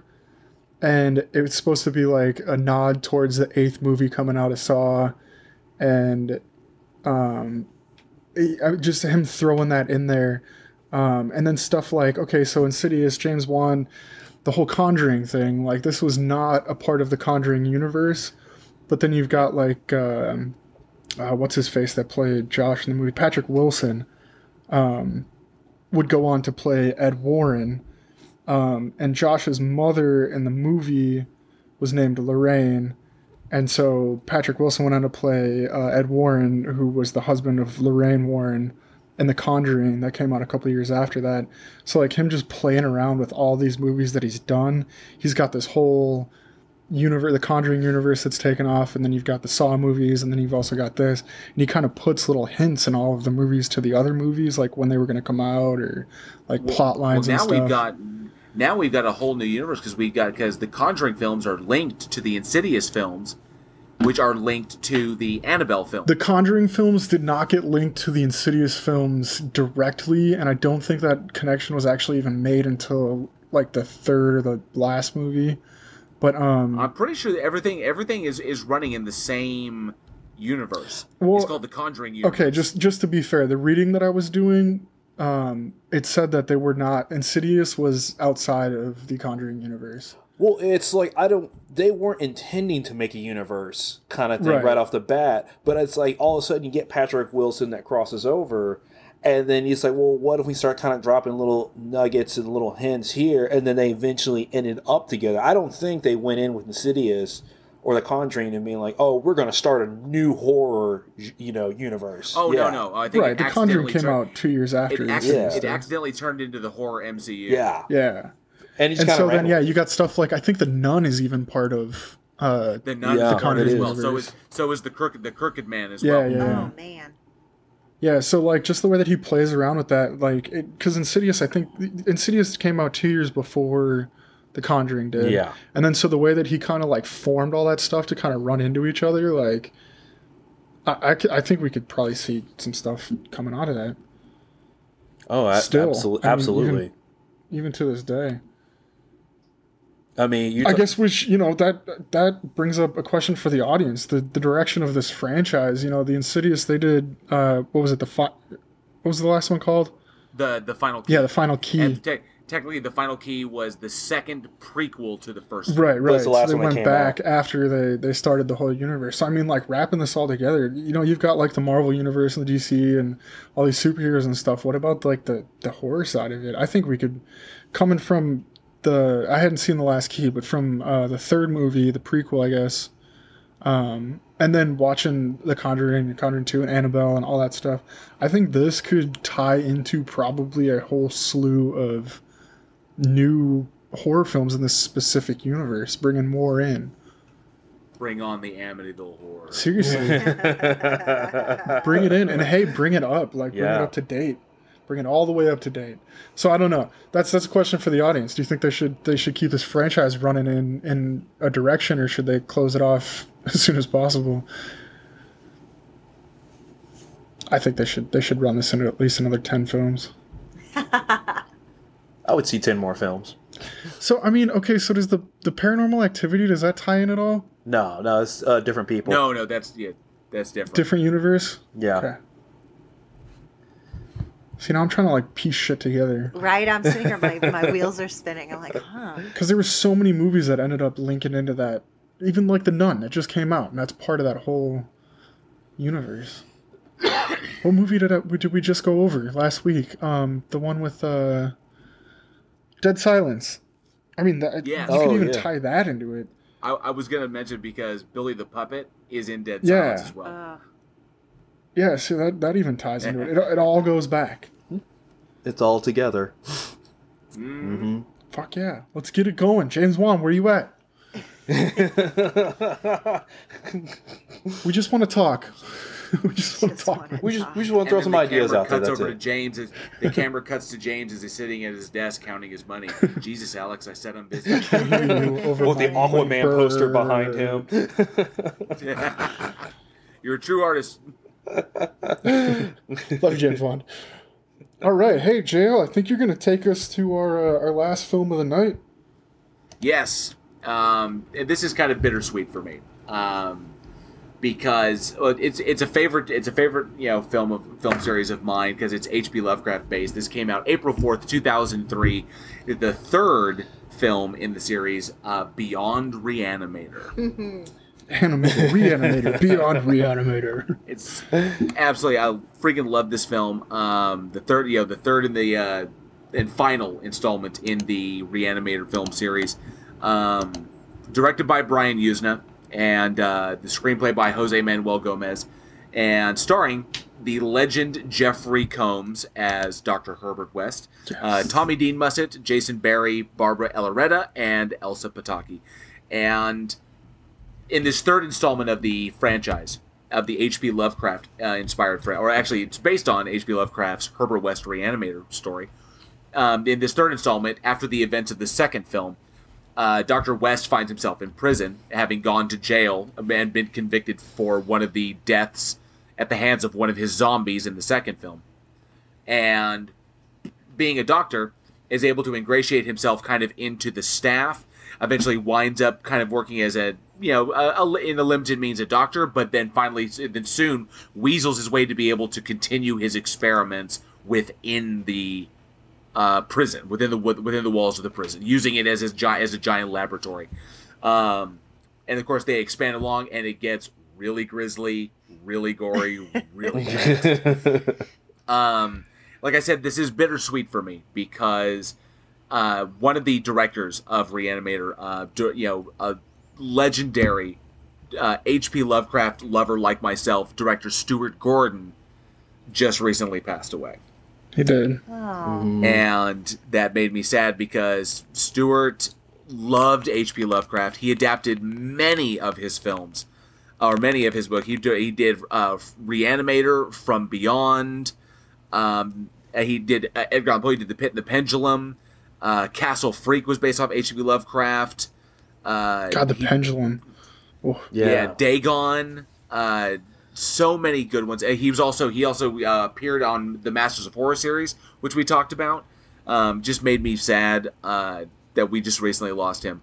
Um, just to throw it out there for those who don't know, because this is this is gonna surprise you. The guy behind the Reanimator series, the guy behind like Dagon, this dude directed Honey I Shrunk the Kids in '89. What? yeah. Oh my god, he, that's right. Or he, oh, sorry, sorry, sorry, sorry, sorry. I apologize. Let me let me retract. He didn't direct it. He wrote it. He wrote it. Yeah, I was Wrote gonna say it, he was okay. He wrote Yeah. Honey, I Shrunk the Kids. Yes, he didn't direct that, but he was the writer. Like he wrote that. The guy who wrote like Dagon and and Castle Fiend, okay, which are some seriously awesome, you know, next level horror films, wrote Honey I Shrunk the Kids. So this guy had a mind for it. He also wrote the, the creepy fucking movie Dolls, which is just one of the more, more disturbing doll films I've ever seen. We don't have to talk about. It. But I loved movie. it. I loved him to death. I'm gonna miss him. He, I always, I, I loved it when he always dropped a new H.P. Lovecraft adaptation, um, or Ed, or Ed, Edgar Allan Poe because his work on Pit and the, his, you know, his direction of Pit and the Pendulum was stellar. So I just miss him. That recently happened, and uh, you know, we mentioned it on the Daily Splatter. Um, so, you know, rest in peace to Stuart Gordon. Uh, we're gonna miss you. But uh, going on to this film, absolutely, I think the other than the first one because the first one set the tone. Uh, Beyond Reanimator is actually my second favorite of the of the of the whole trilogy. Two kind of meandered a little bit, and I think really couldn't find its footing. Whereas three put a more solid focus on Herbert and Herbert's mission, and plus introduced a character that was pretty much H.P. Lovecraft, who came in as kind of his assistant at one point. Um, so it was just, I think the second best of the series. Was the first one was awesome, but this third one def- uh, definitely a much a must watch, and I'm glad because I heard that Christie, you had not seen any of these before yet. I have you? not. I had not seen any of these. This was the one and only that I've seen. So now I want to go back and watch the other two, um, just to see how the whole series kind of comes together. Um, I I enjoy this. I'm like, how do I say this? I love you, JL. I did not love this film. This is one of That's the, okay to the say. beauty- This isn't This like is a one of the critic review. You can go for it. exactly. This is one of the absolute beauties of doing this podcast, and one thing I fucking love about having special guests on here is that m- more often than not, nobody's as big a horror nerd as as pretty much as there are a few out there, but we are gigantic fucking horror nerds. We and I've seen virtually all. I've seen. I, I can't think of one I haven't seen. I love dropping a new film like this in somebody's lap and saying, "This is what we're gonna do. This is what we're gonna right. talk about." Well, you did. I I you go watch this. So Um, yeah, can I say my my favorite part of the whole film? Please don't. Oh, yeah. yes, please. Don't hate me. My favorite part of the whole film was the the rat during the credits fighting the detached penis. that was my favorite part. um, Okay, I, I got to go back real quick. Uh, what was the film that we covered? Um, I, it- it's fleeting for some reason. We just covered it not too long ago, guys. It was a super gory one um, that was almost like Evil Dead style with the lawnmower attached to the dude's chest. Why can't I remember the name of it? Oh, Brain- Dead Brain Alive. Dead. Brain- Dead yeah, Alive. Dead Alive. Yeah. Christie, check out Dead Alive. Okay. All right, I'm gonna put it on my. Why would you? Why the? Okay, yes, Christie. Yes, Christie. Please watch Dead Alive. It's directed by Peter Jackson. It was his third film, I believe. I believe it was the third or the fourth film of Peter Jackson. Um, keep in mind, Peter Jackson did some really fucking sick shit in his early years before he went on to do Lord of the Rings and epic stuff. Okay, I it's on my. I just put it in my phone. It's official. I'll watch it. we never hear from I her mean, you can again. even like stream it on YouTube. I think. and I kick uh, ass for the those- Lord. And for those listeners listening, this was the last time Christie spoke with me. Um, You're lucky we go We- way back. we, par- we parted as friends, but now meet on the field of battle amidst amidst the quarantine. Right. So I hope you forgive me for watching that. will I battle absolutely six feet you. No, it, it was definitely an interesting ride. I scratched my head quite a lot during this. I there were so many things for me in this film where I'm like, God, I see where they were going, but they didn't quite hit the mark for me. That's just me personally.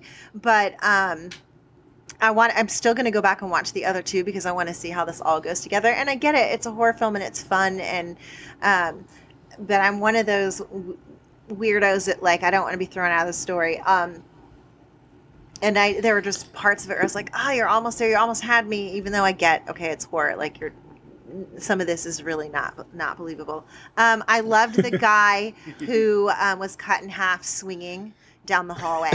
that was fucking brilliant. I loved it. I don't know how he launched himself so quickly at the, the end. Like, did he find a catapult? No, but really strong arms, you know. right, right. No, sheer, it, sheer, sheer fucking will. right. I mean, he's like, "This is it for me. I'm gonna go out and with a bang." No, um, I I enjoyed. Um, oh gosh, what was the female character's name? I I loved that she kept going back and forth. She had this internal battle. Oh, that was awesome. I liked that part. Um, but still, my favorite was the ending um, with the rat. Are you talking about the uh, the the girl the girl that um oh shit uh El, uh Laura? Yes, yes, Laura. Thank Yes, you. okay, yeah. Yes. That's right. Yeah. I, I loved what they did with her character. That was that was a lot of fun. They did focus on yeah that development a lot, which was cool. Yeah, yeah, and they couldn't. And I, you, There were parts. Oh, ahead, obviously, there was parts that could have developed a little further. Overall, though, it it was a fun ride. Um, but then there were parts that I'm like, what in the fuck's going on? and then and then it ended, and I was like, okay. And then the rat, and I was like, oh my god. That's my favorite part. I just want to watch that. like, where's the penis going? Are they going to be friends? What's happening? like, there's a penis loose in this prison now. Like, what? Hey, sometimes shit happens when you play. Right? right? it's prison. We all have to make choices. Very true. but I'm telling you, uh, the th- the thing that sells all three of the films for me is one of my most beloved actors, fucking Jeffrey Combs. man. yes. Yes. Yeah, Jeffrey Combs makes this series. He plays a character, Herbert West, who's in all three of them, right? He plays the same character throughout. And, I mean, as everybody throughout the series is questioning, should we do this? Should we not do this? You know, should we inject him with this and this? He's the one that, he like, pushes. But the thing is, he's so persuasive. Like, even in the first Reanimator, where you're like, man, this sounds like a bad idea. But somehow, he talked me into it. Right. Because Yeah. science, bitch. He's really like, let's just see what the fuck happens. Yeah. But but he convinces everyone else, no, this is necessary, and you can. he No, 'cause doesn't it's- know what it's the just- hell's it's He's gonna like, okay. it's great because a lot of times you have like the crazy scientists and you're watching these movies and you're like, no, no, no, no, no, I wouldn't do that. That's stupid. No, no, no, no, no. But of course, the characters do it anyway. I watch Reanimator series. I'm like, man, that guy makes a good point. right? Thanos wasn't wrong. you had to go there. But yes, his. Uh, but I love Jeffrey Combs' work. He's such a le- you know legendary character actor. Um, I love that he. My, of all of his characters, I think his favorite, his favorite. I mean, he did a ton of work on Star Trek, uh, Next Generation. You can see him in that. Star Trek Deep Space Nine. But I think ultimately, I'm gonna have to give to. Well, I love the Reanimator series. I adored him in the Frighteners Yep. uh, directed by Peter Jackson, and his work in that one as the the creepy, antsy FBI agent was just spot on. I fucking loved him in that role. He's Oh, got yeah. one of those. He's got one of those faces. I mean, he's not a big dude, but he has one of those faces where he can make these expressions that just send chills down your back. Yeah, Yeah, he was also in the House on Haunted Hill, the one that came out like in. Oh Yeah. shit! Yes, yeah, he was Right. the he was the the, the crazy doctor Yes. motherfucker. Yeah, Such a good movie. It's, uh, it's a good movie, kind of thing. I mean, he just his performance and the characters, he just nails them, and he's just creepy. But he can be creepy, charismatic, and then switch to no, I'm just going to be straight fucking creepy, like on a Right? you know what? You know, you you know what? That You suddenly strike a real good point, Eugene. Is that you? You take a, a character actor like uh, Jeffrey Combs, and there are very you know various other actors like uh, various other actors in that vein, but also like an actor like Nicolas Cage. And I know it seems like I'm dropping that like out of nowhere, but also a you know a serious character actor with an extreme um, ideology when it comes to act extreme an extreme approach to acting, you know, with German expressionism and stuff like that.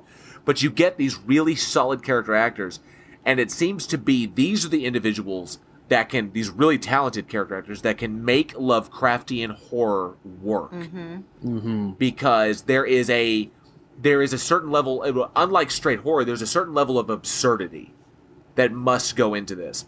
And it takes a particular grasp of character acting in order to go into the absurd without it becoming stupid or glib or, you know, pedantic. Agree. Even you, Yeah. it still has to be somewhat believable, and the performances are what do it for you. I mean, if, if they don't make you believe what they're doing, you're completely out of the story.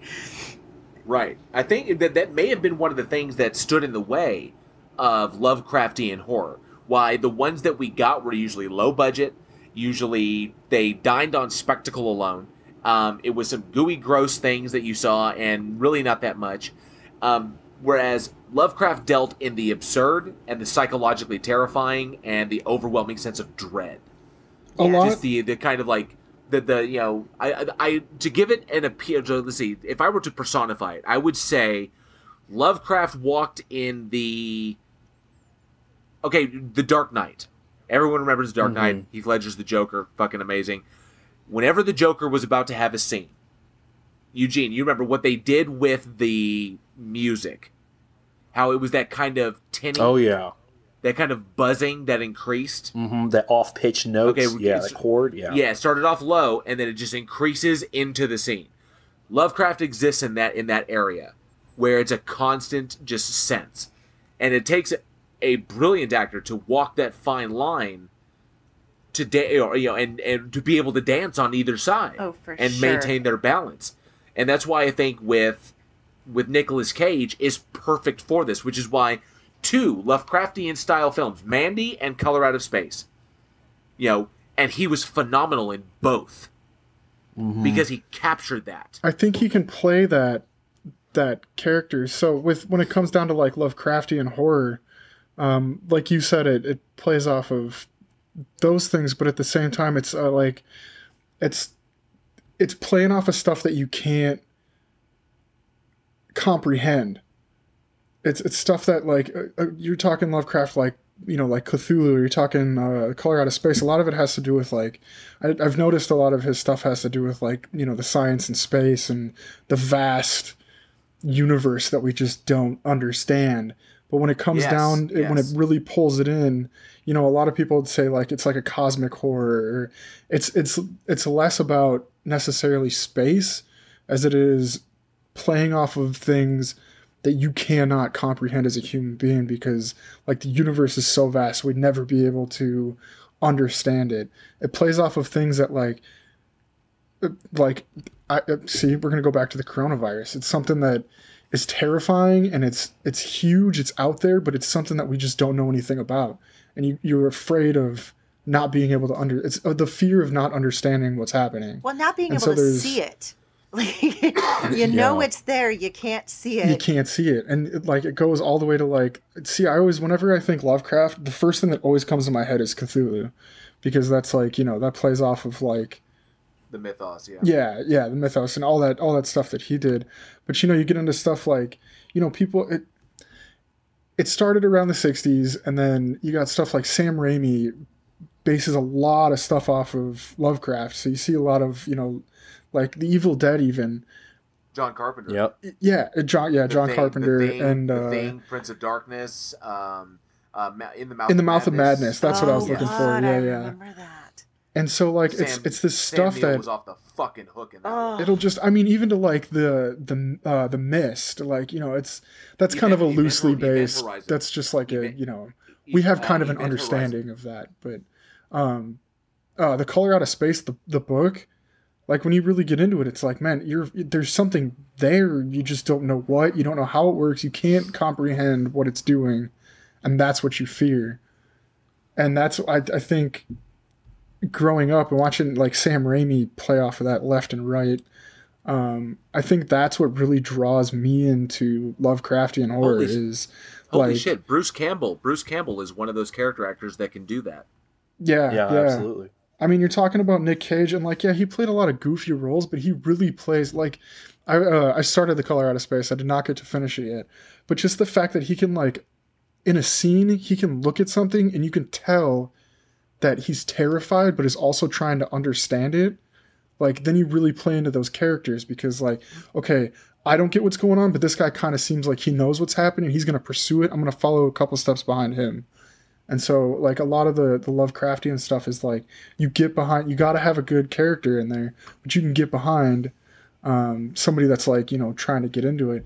And like I was when I was when we started talking about this and Lovecraftian horror and stuff, I was really getting into it. And um, there was a movie uh, called Beyond the Black Rainbow. Yes, uh, Panos Cosmatos. It was his first one. Yeah, yeah. So Yep. um this is gonna be a total fucking reach but i don't know if you ever watched uh what was the one that just came out the black summer uh, it was a zombie film that was a prequel to World Oh, War the Z, or not World War Yeah, Z. Um, no, no, no. Prequel to um uh yeah, it was at that sci-fi show.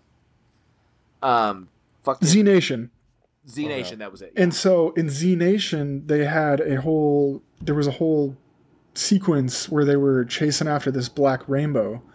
And I I I'd sworn because I'd just seen Z Nation pretty recently, and so like I was like I swear the Black Rainbow, I heard it somewhere and I had looked it up, and it was a movie that I had seen before, and so like even people that like have nothing to do with that whole Lovecraftian, I guess I don't even know. Like you know, you got all these movies and stuff. They weren't trying to play off the Lovecraftian thing, but they still took those elements from it because those have been so deeply embedded in anybody that's into horror, any sort of genre.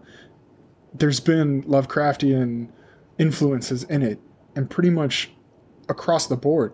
I mean, like you can look into like supernatural. There's even like a, a Lovecraft like supernatural um, episode where Lovecraft is like a backstory character.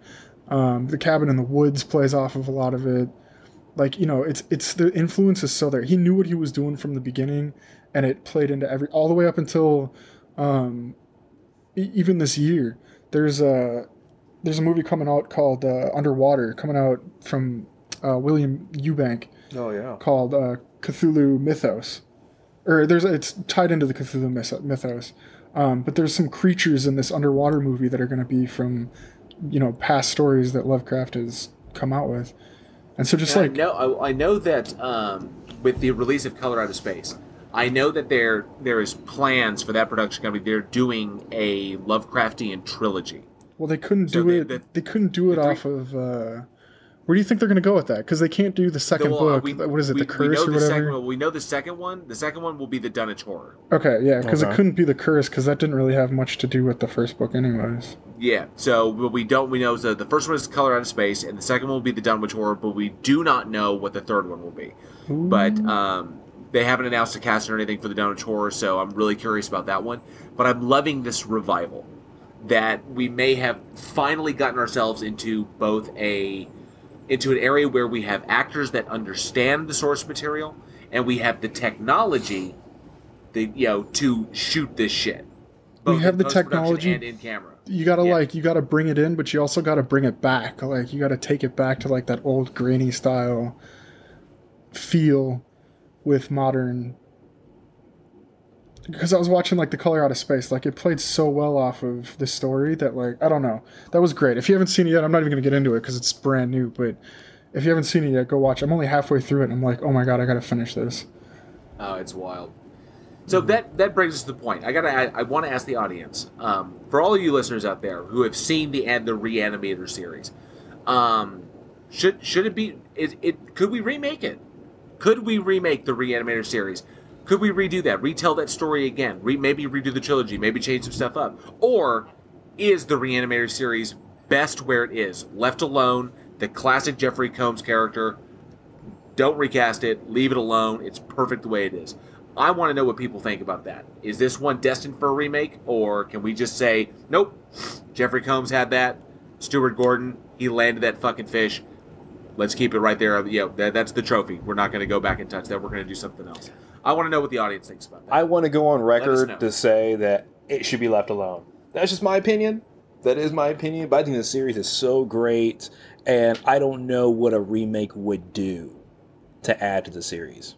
See I feel like i'm it would take opposite away. I feel I feel like it would take away. Like, okay, it was not one of my favorite films, as I said, but uh, as a whole, like, leave it alone. I, to try to redo it, I'm not a fan of a- any time anyone tries to remake any kind of film. I just like, leave- but this series in itself, like, I, like I said, I want to go back and watch the other two because I think I'll find love for it. I think I will. I. but that being said, no, I, I, I don't, I don't think they should. I think honestly, if they, since you know, I've seen I've seen all three of them. I think if they could make one film with the whole story, I think they could probably do pretty well with it. Interesting, interesting thought. I think they should leave it alone. Just don't touch it. Um, work on other things. There's plenty of other source material out there to touch. You know, Stuart Gordon landed this one. He did perfect. Him and Brian Yuzna, yeah, just let the, let their master work rest, yeah, stay where it is. I guess if we were going Lovecraftian, you know, with all this dystopian shit going on right now, like you could probably. Speaking of which, uh, speaking of which, uh, Christie, another recommendation for you. If you get the opportunity, this one is on Amazon Prime. It's called Black Mountainside. Black Mhm. Mountainside. I'm putting that on my phone now. Like I said, I've got nothing but time. Y'all are making me lovers of horror film again. hey, if yes, you're into it- zombies too, check out Black Summer and then watch Z Nation if you haven't. I saw Z Nation. I will watch Black Summer.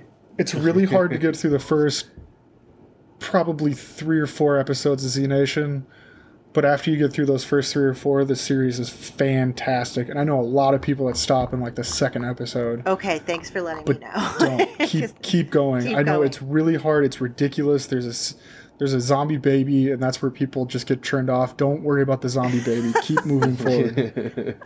It is fantastic. But yeah, like I said, that that whole Black Rainbow thing that tripped me out when I made full circle, and I was like, whoa, there's Lovecraft. All right, so moving on, we have got one birthday this week. Eugene, who do we have? We have one of the most iconic actors of all time, right? His first film credit is in 1953, and he's still putting out movies to this day, right? Uh, he already has two that are in post production, right? And hey, don't fuck his name up, or he'll stab you in the face with a saw. I know he'll just appear Ah. behind. but I see what you did. I like it. well, born March 31st, 1st, 1943, we have Christopher Walken. yes. One of the greatest of all time. One of the greatest. Still pumping movies out. Man, All he over is the on my list of people I would love to work with. Truly. I love it. I love you when you when you say his name and his filmography just like runs through your head. Right? and I'm talking everything from fucking Annie Hall to Balls of Wait Fury. to, to the to, to the to the to Balls of Fury to the Prophecy series, um, and In uh, China, they call God it ping damn. pong. ping pong. we can leave off when he did um, Peter Pan Live. Let's not. Let's. We, we didn't I wasn't gonna bring that it. up. You brought it up.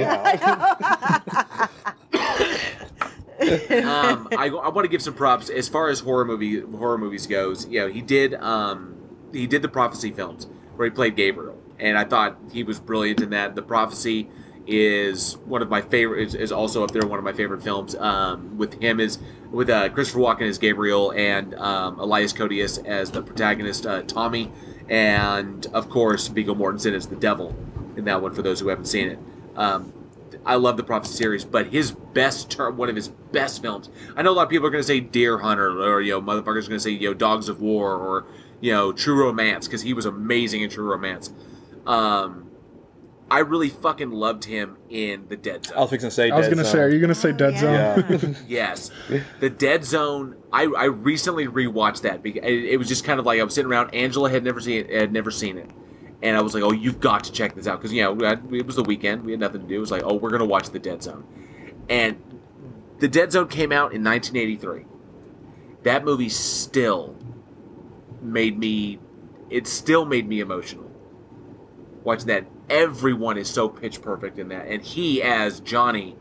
Um, knowing he's on this this course for self destruction.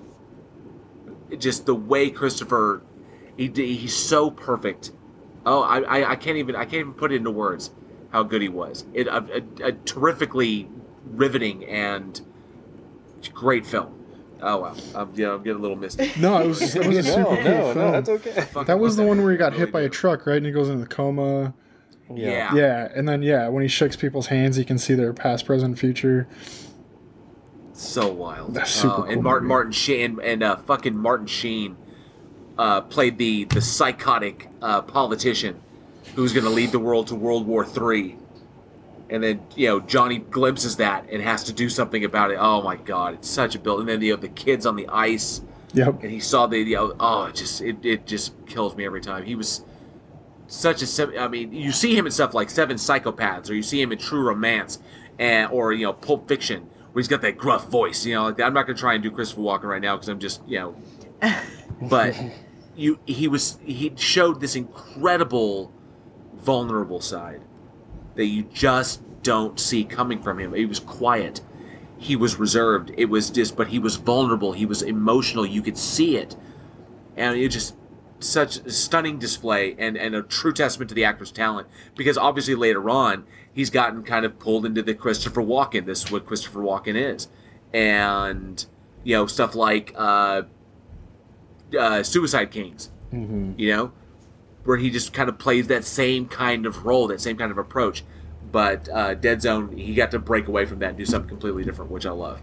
Um, and then of course, you know, you throw in stuff, you know, like fucking what, you know, Bat- he was in Batman Returns and you know, View to a Kill and all kinds of shit where he just gave, played the oh fucking Sleepy Hollow. Yeah, Sleepy Hollow. Endless Oh, World. man, yeah. that's right.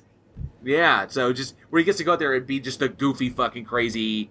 Oh, I'm Christopher Walken. I'm a crazy man. That, that whole kind of shit. you know, I do have the more you know, more cowbell. That kind of guy. He gets to be that dude. I do have to throw a shout out because I am a I'm a huge pool player, and he's in probably my favorite. Motherfucking pool Hell junk, yeah! pool junkies. Hell yeah! I love that movie so much. That's Dude, his fu- The the fucking lion speech. I used that as a monologue once. Hell yeah! Oh, nice. And it's Dude, him and I, It- it- I, I, I, I just I loved it, and I could see that. I was kind of I took on his manner. I didn't do the voice, but I took on his man his manner to just kind of sell that. Um, I obviously I fucked it up. I didn't get that part, but the guys I was auditioning for seemed to enjoy it. So it was actually it was really funny about that line speech was uh, the director Mars Callahan was originally going to cut it out, and Christopher Walken petitioned basically and begged like just screen it one time with the monologue in, and see how the audience reacts. And the audience loved it, and of course, you know, it got left in the film. Awesome. Keep pumping him out. I know he's got a couple of movies coming out in 2020, so I'm excited to see him in those. I mean, uh, he's got what 138 films. Yeah. It's nuts. did you did you guys know just a little just dropping little hints? I love this. I love the dude so much. You know, he was a lion tamer. I did know that. I that. Heard that somewhere. That is crazy. Yeah. And his first off Broadway production was with Liza Minnelli. No Yep. way. Liza Minnelli and Best Foot Forward. Wow. Yep, he dropped out of. Uh, I think he went to Hofstra. He was uh, he was in Hofstra and he'd only been there a year, and then he landed that role and dropped out. He was like, "Yeah, I'm done. I'm acting now." I made it. He's like, uh, think, um, dancing's cool, but uh, I think the the the very uh, his the, his speech patterns, his, the the obviously the Walken the Christopher Walken impersonation of the but tho- those speech patterns he chose, he actually based that off of I think his grandfather, because that's the or he's either his grandfather or his father because um he he's a son of immigrants, and um. Uh, that would you know his uh, his dad or his dad or his granddad I think it was didn't uh, you know they were German immigrants and he didn't really have a grasp of the English language so he would pause while he was thinking how to pronounce the word and then he would pronounce the word kind of in a way that was unique And it was like well he where he would put the accents kind of like in weird places and so his he, he always it, Christopher Walken always thought his dad had already you know, thought that it, he had a really interesting way of talking, so he began using that oh, in some of his wow. characterizations, and that's how that got la- and that's how that landed. Yeah, you, Nice. you have to make yourself stand out. Uh-huh. That's true. I'd like to give him one shout out on a film that I particularly enjoyed because I'm a Sean Connery fan. And ended up seeing him in this movie called uh, The Anderson Tapes. Uh, it was released in like '71, I believe. Uh, but yeah, that's definitely that's one of my favorites. It's not a horror movie or anything. It was just like a cool movie to watch. Um, That's bad. I'm gonna check that out.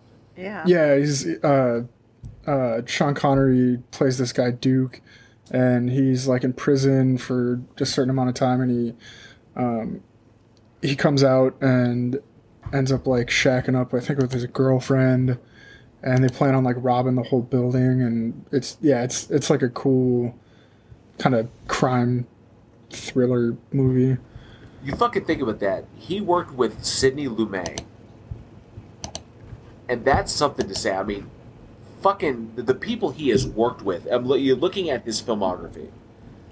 You know, Woody Allen, Mm-hmm. uh, Jonathan Demme, John Irvin, uh, David Cronenberg, fucking Robert Redford. Just, I mean, just the. to at Everyone. to- uh, He's worked with Tim- Tim- everyone. Everyone. I'm just looking at this. It's, it's like it's it's a dream come true, and as from an actor's perspective, from just any kind of creative type to be immersed in that, and you know, you can see he loves what he does. I love watching him. I, you can tell he he throws himself into everything he does. King of New York, I have to give him some props for. I really enjoyed King of New York. That's another good Um, one. Yeah. Mm. So, but yeah, I'm, I'm hoping he turns him out. I mean, I hope he keeps pushing him out. Um, I think we recently saw him. What was it? Uh, he, he- I know he shows up in the Jesus Rolls, um, which is a sequel, which is kind of a spin-off of The Big Lebowski Ah. that follows Jesus, that follows the character that follows John Turturro's character, uh, Jesus Quintana. Um, so I know he he has a he has a role in that one. Um, but he's got a couple of movies coming out: uh, The War with Grandpa and Wild Mountain Thyme. So, you know, he's still put. I mean, dang, Still going. he's got him coming out. No, I mean, I hope he does. I love it every time I see him on see him on the screen. I know it's gonna be a good no time. joke. I get all tingly. Absolutely. Oh, fucking stand-up guys. That's what I was thinking of. Play the old gangster. God, he's always so good at those gangster roles. He really Fucking is. him and uh, him and was it fucking Al Pacino? Yeah. Yeah. Yeah. Just hands down, Keep 'em incredible coming, actor. Um. Yeah. Happy birthday, Christopher. Happy Happy birthday. Happy birthday. All right. So, as we close out another episode of Week in Horror, we want to extend a huge thank you to Christie for taking the time to join us this week and putting up with our bullshit and talking horror movies with us. Christie, thank you so much. Do you have anything that you would like to plug for our Let me audience? think. First of all, I want to say thank you guys for having me. This was so much fun, and you've helped me re-enter the world of horror films. Yay. I started my career making them, and then kind of strayed away from them, and now I'm I'm ready to hop back in. I've got my list of films to watch. Um, let's see. As far as things to plug, um, you guys mentioned in the beginning, Found Wandering Lost. That actually comes out this year. Um, Okay. with uh, our current situation. Um, it'll probably be pushed into the fall, so that's really exciting. Um, it's got a little bit of something for everybody. Um, let's see, for horror film fans, um, there is a series of short films. Um, started as like a, a fun short film that kind of dealt with, um, well, it- with this a, a different twist on zombie films called Reprimand. It's a short film done by Blue Boy Cinema, uh, cinematography done by Nick James, who's an incredible director, and um, Josh Leonard wrote um, and also directed uh, Reprimand. So Blue Boy Cinema, check that out. It was the first of a series of six or seven, I believe. Um, I think there are four out right now, and you can find them on the Blue Boy Cinema YouTube page. Um, I think when they're finished shooting all of them, they're going to be taken down and then kind of um, implemented into one giant film. But I was in the first one called Reprimand. It's like I said, a different twist on zombie films. Um, it's less about the zombies, but more about what's going on with the people that are trying to figure out what in the hell they're going to do with this, um, with the zombies. And um, I think it's a lot of fun. Let's see what else. Um, everything else is like in pre-production, so a whole, whole lot. Um, got a couple films uh, out on Amazon Prime now. The Tree, you can see. You guys mentioned that one earlier too. It's a fun Hallmark film if you need a break from horror films and you need a feel-good movie. the Tree is a good one.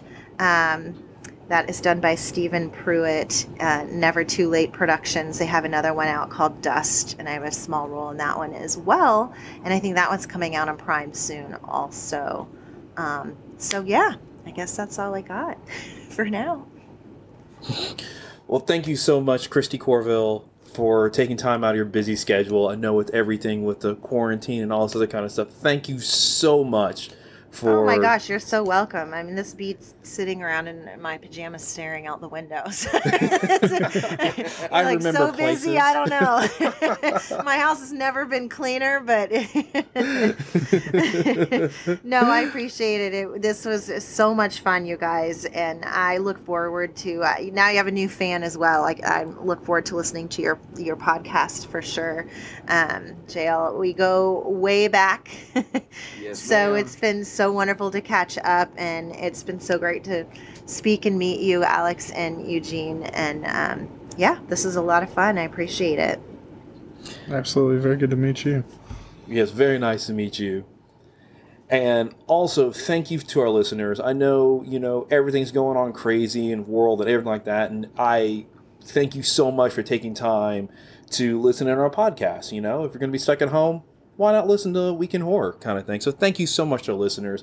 And we're always looking for feedback, comments, questions. You can email us at weekinhorror at gmail.com. You know, if you're bored at home, throw a shout out to us, kind of thing like that. You know, we'll go and we can interact with you. And, you know, you can listen to us on any of those podcast platforms like Anchor, Spotify, iHeartRadio, Apple, Google Podcasts, the whole long list of them, right? And also, if you're a fan, check out our Patreon. Patreon.com slash week in horror, right? Where we have our bloodbath, where we use our horror expertise and we take two horror villains and pit them in a battle to the death right? And we see who comes out on top. And also on top of that we also do our Week in Horror after dark which we have our celebrity guests come on and we get to know them a little bit more. You know kind of just talk about you know how we feel about the genre how they're experiencing the genre and just you know we sit around we just chat for a little while kind of thing uh, also, check us out on our Facebook page, facebook.com slash week in horror. You get our daily dose of little horror knowledge. We call our daily splatter. And also, you can hit us up on Twitter, right, at week in horror, where we also go ahead and do our daily splatter. And so, I'm Eugene. Hey, I'm Alex. I'm JL. Thanks, guys. We'll see you next week. And as always, stay scared.